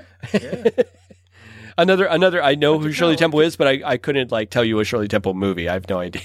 The Littlest Rebel, I guess, is the only one I know. I- yeah, I remember seeing the uh like growing up watching Cartoon Network. They'd have the uh the Shirley Temple collection like as an infomercial. oh right, yeah, Um, exactly. Yeah, they would yeah. on Cartoon Network. That's right. That's so funny. Yeah, yeah. the the amount of things we know Um, because of commercials. Like I have no Yeah. idea who Victor Borge is, but I know Victor Borge because there were commercials about his like comedy routines with playing piano all the time. But I've never heard of Victor Borge otherwise. We only know about them because of the commercials we saw. My favorite is the uh it was like the uh the Time Life Treasury Mhm. and it's um like the greatest love songs. And Yes. it's, it's so funny. Like uh Linda Ronstadt and um oh yeah Which were like Rabbit oldies then. Yeah. You know. Yeah, exactly. yeah yeah Yeah. Um, uh, the dog catches up to Henry and, and they have a fight and they have, part of me wishes that, that, that Lon Chaney Jr.'s fight with Bela, the werewolf in, in The I- Wolfman I was was even up. half this long. Cause it, it, it, it it's maybe 30 seconds long in The Wolfman or something like that. And this fight between Yeah. Henry and this dog is like two and a half minutes. It is, it's Yeah, horrifying. It's really brutal. I mean, the dog is really, I mean, as I've, I've kind of worked with some animals a little bit in film and you can see like the, the, uh, Blitzen's the the actor dog's tail is wagging the entire time. So and and it's not and it's not obviously Richard Greene. He's he's doing most of these scenes with it's his trainer that that doubles for the actor because the the animal you know knows them and they they know how to play with the animal in a way that makes it look like the animal's attacking somebody when meanwhile it's it's a it's a dog playing with its owner it's not it's a big dog playing with its Sure, owner which you know there's there's that but um it's still like I I'm not a dog person and growing up we did have a family dog and that was fine. Um but I wasn't attacked, but I had a neighbor's dog that was bigger than I was. oh wow Like ta- like tackle me. oh geez Just all all on top of me like and I couldn't get away from it. Uh and the dog was just playing, but that kind of set a tone for me. yeah interesting and to add insult to injury literally um i've been a delivery driver for uh-huh. almost 10 years. I was you know i worked at the post office and uh, now work for fedex. And i've been attacked by like and bitten by five dogs now. Jeez yeah yeah. Um nothing gruesome uh but watching this scene it's just like well yeah oh my it- gosh, it, you it, it, you you have real life connotations that this this triggers yeah yeah, It's it's fri- like you know what do you do? Can you get away? Like oh yeah, it's it's um it's worse. It's almost worse getting chased than like oh wow yeah yeah i'll bet having it there. You know Mhm. yeah Yeah, I briefly got. I, I was a gas meter reader one summer uh, before I moved to Los Angeles, and you know we had like dog spray, and because we went out into the yeah reading gas meters out in in like even the suburbs and stuff. I had I had two uh, uh, Saint Bernards come out of a garage at me, like really come at me, and I was very close to spraying them because I wasn't sure what was going to happen. Oh, yeah. And it turned out they had an invisible fence, and I, I I could get back just past it before they got to me. But they those are you know, we think we think about Beethoven and how cuddly they are, but like if a Saint Bernard is not happy with you, that's a big dog to not yeah Yeah. Watch Cujo instead. woo, woo. Yeah, exactly. Well, that's true. Yeah, yeah, yeah. Um, so I, no, I totally get what you're saying. Uh, and I, while I've had an experience like that too, I, I kind of am a big, I love dogs. So I look at this and I actually see some of the close-ups and stuff. I'm like, oh, he looks so cute. Like he doesn't look like because they didn't make up the dog. They didn't add Right. like like now you'd go in and you probably do some some kind of prosthetics to the dog somehow. So or even if you did in the 80s or, or yeah, Yeah. yeah something like that. Yeah, like I think about the the um the Dobermans in Resident Evil. Remember that they made Yes. zombie Dobermans? They're Yes. terrifying. Yeah. I'm sure that. Yeah. Oh man, I bet you hate that scene. Um, uh, wow, I I hate that. Those those dogs are scary. Um, this dog looks like he he was having a good time on the set. Um, anyway, um, uh, so um, but Holmes and Watson finally get there and and they shoot the dog and they don't kill it. It kind of limps limps away. Um, Watson takes Henry home and Holmes Holmes tells Watson to take Henry back and he's like I'm I need whatever and he he follows the trail of the dog. He finds the dead dog um, and he tracks its its tracks back to where it came from. He's trying to figure out, you know, the source of like where does the dog comes from. Um, while he's doing that, uh, John Stapleton is, is stalking him, and he's got a, a gun out now, and he's you know, so Holmes is now alone on the moor with, he doesn't, you know, I, like it's like that thing where like, does he know it's Stapleton at this point? I think he probably does. He's just trying to figure Yeah, out like, yeah. You know, the proof of it or something. Um, but but it's a good like you know in a way like I think I think until I rewatched this recently I was like no no I mean they they rescue Henry from the dog and the movie's over right? And it's like no there's this whole extra bit here at the end where there's like this you know stalk scene through the stalking scene through the the moor. Holmes finds the crypt that and John keeps uh, there's a cemetery on the on the moor obviously. And uh, which is a great looking cemetery with oh my god with old it's this is not Ed Wood looking stuff. These are big old tombstones with ivy all over them that just look fantastic. They're all crooked and you know upturned by by time. It looks Yeah, ancient. um, yeah. Holmes Holmes finds the boot um, then he finds the the crypt that uh, Stapleton uses, and he keeps the dog, and then he keeps his poor dog. So, so what Stapleton's done, and, and Holmes says pretty soon, is he he he he just Holmes he knew about the legend, and he just, Stapleton just found this very vicious dog, and then he kept this poor animal down in this underground thing with a door shut with conceivably no light. Yeah. I guess it looks like he threw down like a chicken at him or something like that. So he's Yeah, he's also made bones, yeah. he's made this this dog even more dangerous and, and, and vicious. Yeah, Yeah, right. yeah. Um, he wears this is something I I hadn't put together until this last time watching either. Like he wears gloves the, all the time when he's dealing with so this stuff. doesn't get a so he doesn't get the scent on his hands. It's so smart. They never really mention. I think they mentioned in the. I'll bet that's something they mentioned in the Yeah, story. they don't mention in the movie. They don't Yeah. mention the movie. It's It just there, and you're like, just like, oh, for me. Yeah. yeah. Oh, that makes sense. That's I, that's how he does it. Um, Holmes investigating the thing jumps down into the crypt, and Stapleton slams the thing shut and and bolts it, and effectively, you know, thinks he has him trapped.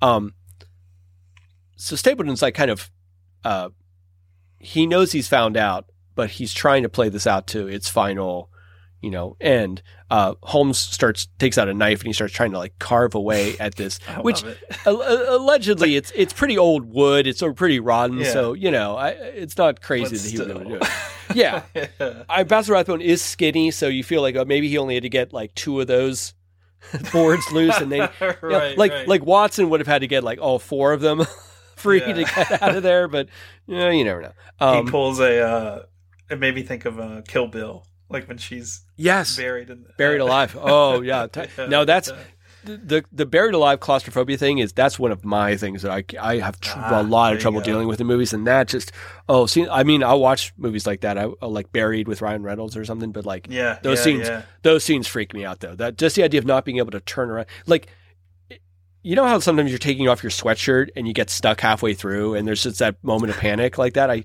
I really work to not have that happening because I'm just like what if I never get out of this thing that's really I can't breathe that's awful Right. Right. I just get that moment of claustrophobia um Yeah.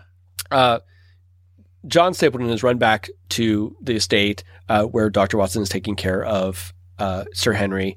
Um, he uh, he dismiss- he tells he makes up a lie. He tells, tells Watson that, that Holmes needs to see him on the moors. Uh, Watson's like, well, I have to take care of this guy, and he's like, well, you know, I'm kind of a doctor too. Which I, you know, in the eighteen in the 1800s, you could be kind of a doctor. Kind of. Yeah. kind of anything. I'm Now- sure. now- yeah, yeah. Now, now we sort of make sure that someone actually has like the qualifications to do these things. Back then, you could be like, oh, no, I'm sort of a doctor, you know, kind of, kind of an archaeologist. I, I bounce around. Um, uh, trying to trying to finish his plot, which is really scary because, like, you know, Baskerville just survived this attack on the dog, and he's wounded. His hands are bandaged. It's really, you know, he's in bad shape yeah.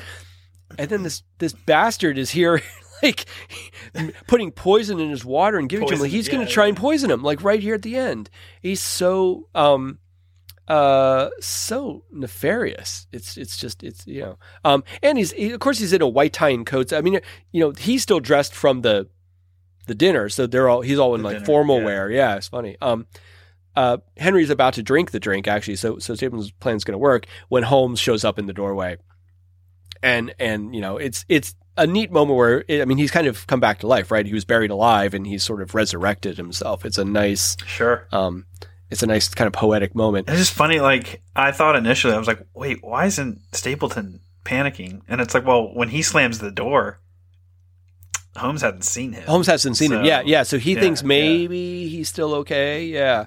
Um, uh, Holmes does a good thing where he, he walks by and he and he accidentally. Uh, I'm doing air quotes.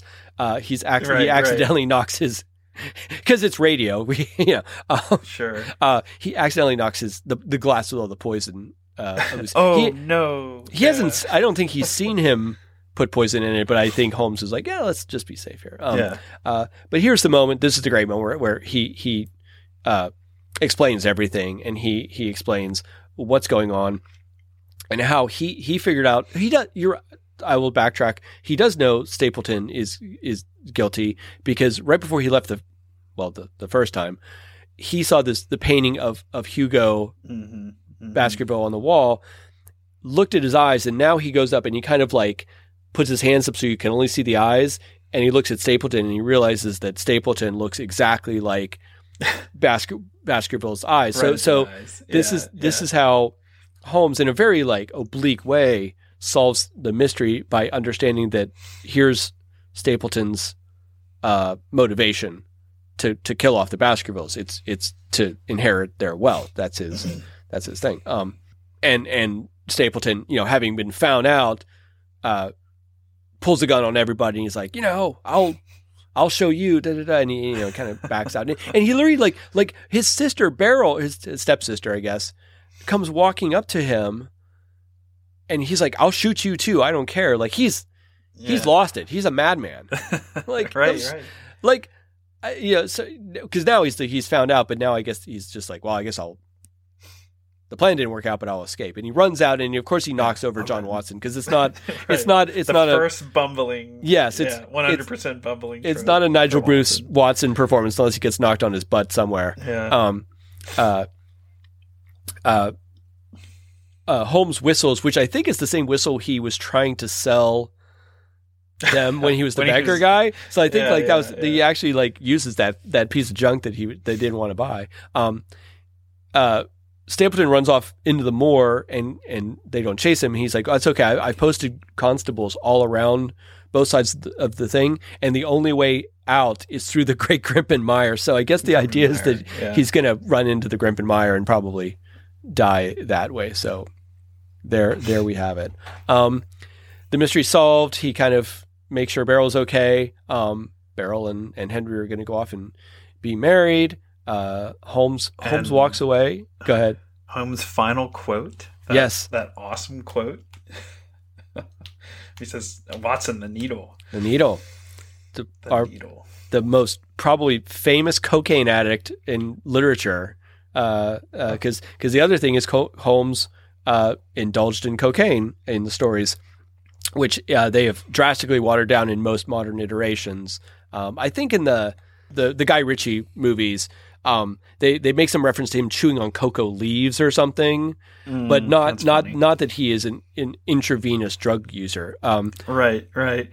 cocaine was not illegal when the Holmes stories came out, um, and it was actually viewed as a stimulant, like a Mhm. healthy stimulant. I mean, it is a stimulant, but it was viewed as a, a healthy stimulant, which I think most people know. Like uh, Coca Cola got its name because it originally had cocaine in it, um, yeah, and it was it was supposed to be like good for your nerves. It was supposed to. Uh, it was actually it was a stimulant that was also supposed to relax you, according to period uh, advertisements I've seen. So you know, um, everyone sort of thought this was a great thing, and no one I I think there was not the understanding of how damaging it is, and also how addictive it is as a thing. Um, uh, and and and it was common to take it like he he's uh, famously Holmes uses a seven percent solution, so he mixes seven percent to saline or whatever, and and like I said, he injects it in, in his veins, and he uses it. Um, he uses it in between uh, mysteries when he goes into these depression bouts of depression to kind of keep his mood up and to keep his ego up or Mhm, ego to mhm. keep his intellect up until because he thrives on the stimulation of the, the mystery and solving the, the mystery um, he likes helping people i guess but but he, it's really a mental exercise for holmes and when he doesn't have that he The falls into this thing so Yeah. so he Yeah. replaces it with things so yeah it, it's amazing that uh, line with the last line in the film that that gets in here in the movie which is Yeah, You know. I want like I felt like I read somewhere that it was censored. Some like Oh, I wouldn't don't be know if it was surprised. Re-releases or yeah, Yeah. Yeah. Um, and a lot of these were chopped up when once uh, Universal got the rights to it, and then and then I think it. I don't know if they passed out of copyright or if they, if Universal sold subsidiary kind of rights to it somewhere else. So the the the the prints that UCLA was restoring had a lot of them had the Universal logo cut off of them Mhm. that, Mhm. and it was it was a lot of these they would actually show on TV apparently when in the old days, um, which was complicated because sometimes like the the last shot of Holmes walking away down the stairs or something like that would dissolve into a, a caption where it says the end and it would say a Universal picture and they would cut That's off right. the very hard. So so the work wasn't just to like save the the material of the film. It was actually they went in and like had to find universal titles from other and the end titles from other films and they were from the period and like connect them up and they had to take 16 millimeter versions and blow them up and and, and solve this but luckily they did because we have all these great movies man Yeah, I mean, talk about a legacy. I mean, it's Yeah. it's funny. Like I know we were mentioning earlier how uh, how Rathbone, you know, he, he sort of resented being typecast. At, Yeah, yeah. I'm like, you know, it didn't it didn't prevent you from doing 14 of these. Um, Yeah. In in, And- in five years or something though too. Like In they five did like two years, three yeah, I was these, say, it these was a like year. 39 to 46 off or something these. like yeah. that. During Yeah, the. Warriors. Yeah, yeah, exactly. I mean, you know, I always say like, you know, uh, people people do their patriotic duty, I guess, in, in different ways. And in a weird way, Universal was doing its patriotic duty by creating these this entertainment that that Sure. distracted people for just a minute from like the really real horror that was going on in the world. So you could go see the Wolfman, you could go see a Sherlock Holmes movie or what what have you. Um, you know, thereby kind of doing their bit. Um, and and uh, Rathbone for I will say has it next next to Wolf von Frankenstein. I think Sherlock Holmes is my favorite Rathbone performance that does not involve a sword fight. Um, a sword fight. because right. my my I would argue my maybe my three favorite Rathbone performances are as Levasseur in Captain Blood, his he has the sword fight on the beach with Errol Flynn, uh, Guy of Gisborne in Adventures of Robin Hood, where they have the famous uh, uh, Yeah. sword fight at the end of that, and then um, I, I'm blanking on the character's name in in uh, Mark of Zorro, which I think may might be his best on-screen sword fight. Uh, Rathbone was a famously deadly actual swordsman. He was actually he practiced a lot. He practiced on the stage when he did um, uh, whatever. Yeah, you know what I haven't seen is his Romeo and Juliet, where he plays Tybalt, which obviously he has a very important fight scene in there where he kills Mercutio Sure. in, in the Romeo and Juliet. So I do need to. Uh, our friend Adele uh, uh, recommended that to me then and posted about it. and I really need to check that one out. So. I still have some more, and then I have the, a bunch of more of these. Uh, you've been working your way through. You said I, I have a bunch more of these to watch too. I watched Scar- Scarlet Claw um, because that was the other one that people said you should try to do that one too. It's kind of a horror movie, and it kind of is, but it's maybe a little bit more of a whodunit. So it, it's possible Sure. this will be our only Sherlock Holmes movie we, we cover on the Borgo Pass. But I'm glad we did because it's fantastic, and my voice is starting to go. So we're probably going to wrap it up. yeah, sounds good to me, man. Two plus hours. Uh, This great. is this is a blast. Yeah. Oh, thanks for coming on, man. I really appreciate it. It's always fun having you on the show. And you know, I I asked Livio what his interest was in doing one of these, and he's like, you know, I think I've seen them, but he didn't. There was no real like investiture in that. Uh, Livio, sure, sure. Lon, Lon Chaney Jr. is not in it, so he's like, well, whatever. So that's cool. I'm no, I'm glad we were Right, able to bring you on for this and and uh, Yeah. and have a good time talking about it. It was fun. I th- I think this is me doing my due diligence to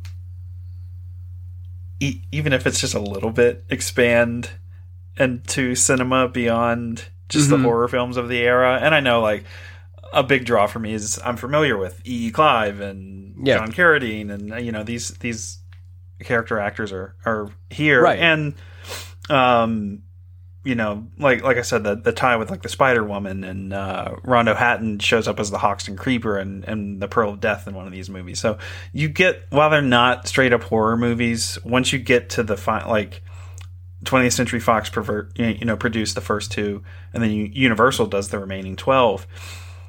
Those are coming out the same time as The Wolfman and Ghost of Frankenstein, and Right. um, it's that same era, and then it tags on to like the tail run, like of of them grasping at straws, trying to. All right, well, you know, we wrapped up the Wolfman, and Yeah. uh, House of Dracula is done. So what do we have? Well, we have Rondo Hatton and we have Gale Sondergaard. Yeah. They were both these characters in these two Holmes murder mysteries, and they try to like spin them off, and that's why we get House of Horrors and the Brute Man. And yeah, the the, the, the, the creeper, uh, the Yeah, would be creeper yeah. trilogy and all those things. Yeah, yeah. I think we were talking when we did this, the Spider Woman Strikes Back about like this unlikely pairing, and the universe was like, I don't know, there's something with this Gale Sondergaard and Rondo Hatton yeah. thing. Like, like it's kind of like the Odd Couple, but maybe it works. I don't know. We'll try it. We'll see. So it's really funny that they do that. So fantastic. Um, Ian, thank you so much for being on the show. I appreciate it as always. Can't wait to have you on for the next whatever we do. I think we're going to do Old Dark House at some point soon, so that'd be fun. Yes, I cannot wait to do the Old fun. Dark House. It's one That'd of be- my all-time favorites. That, that'll be great. Um, Have a potato.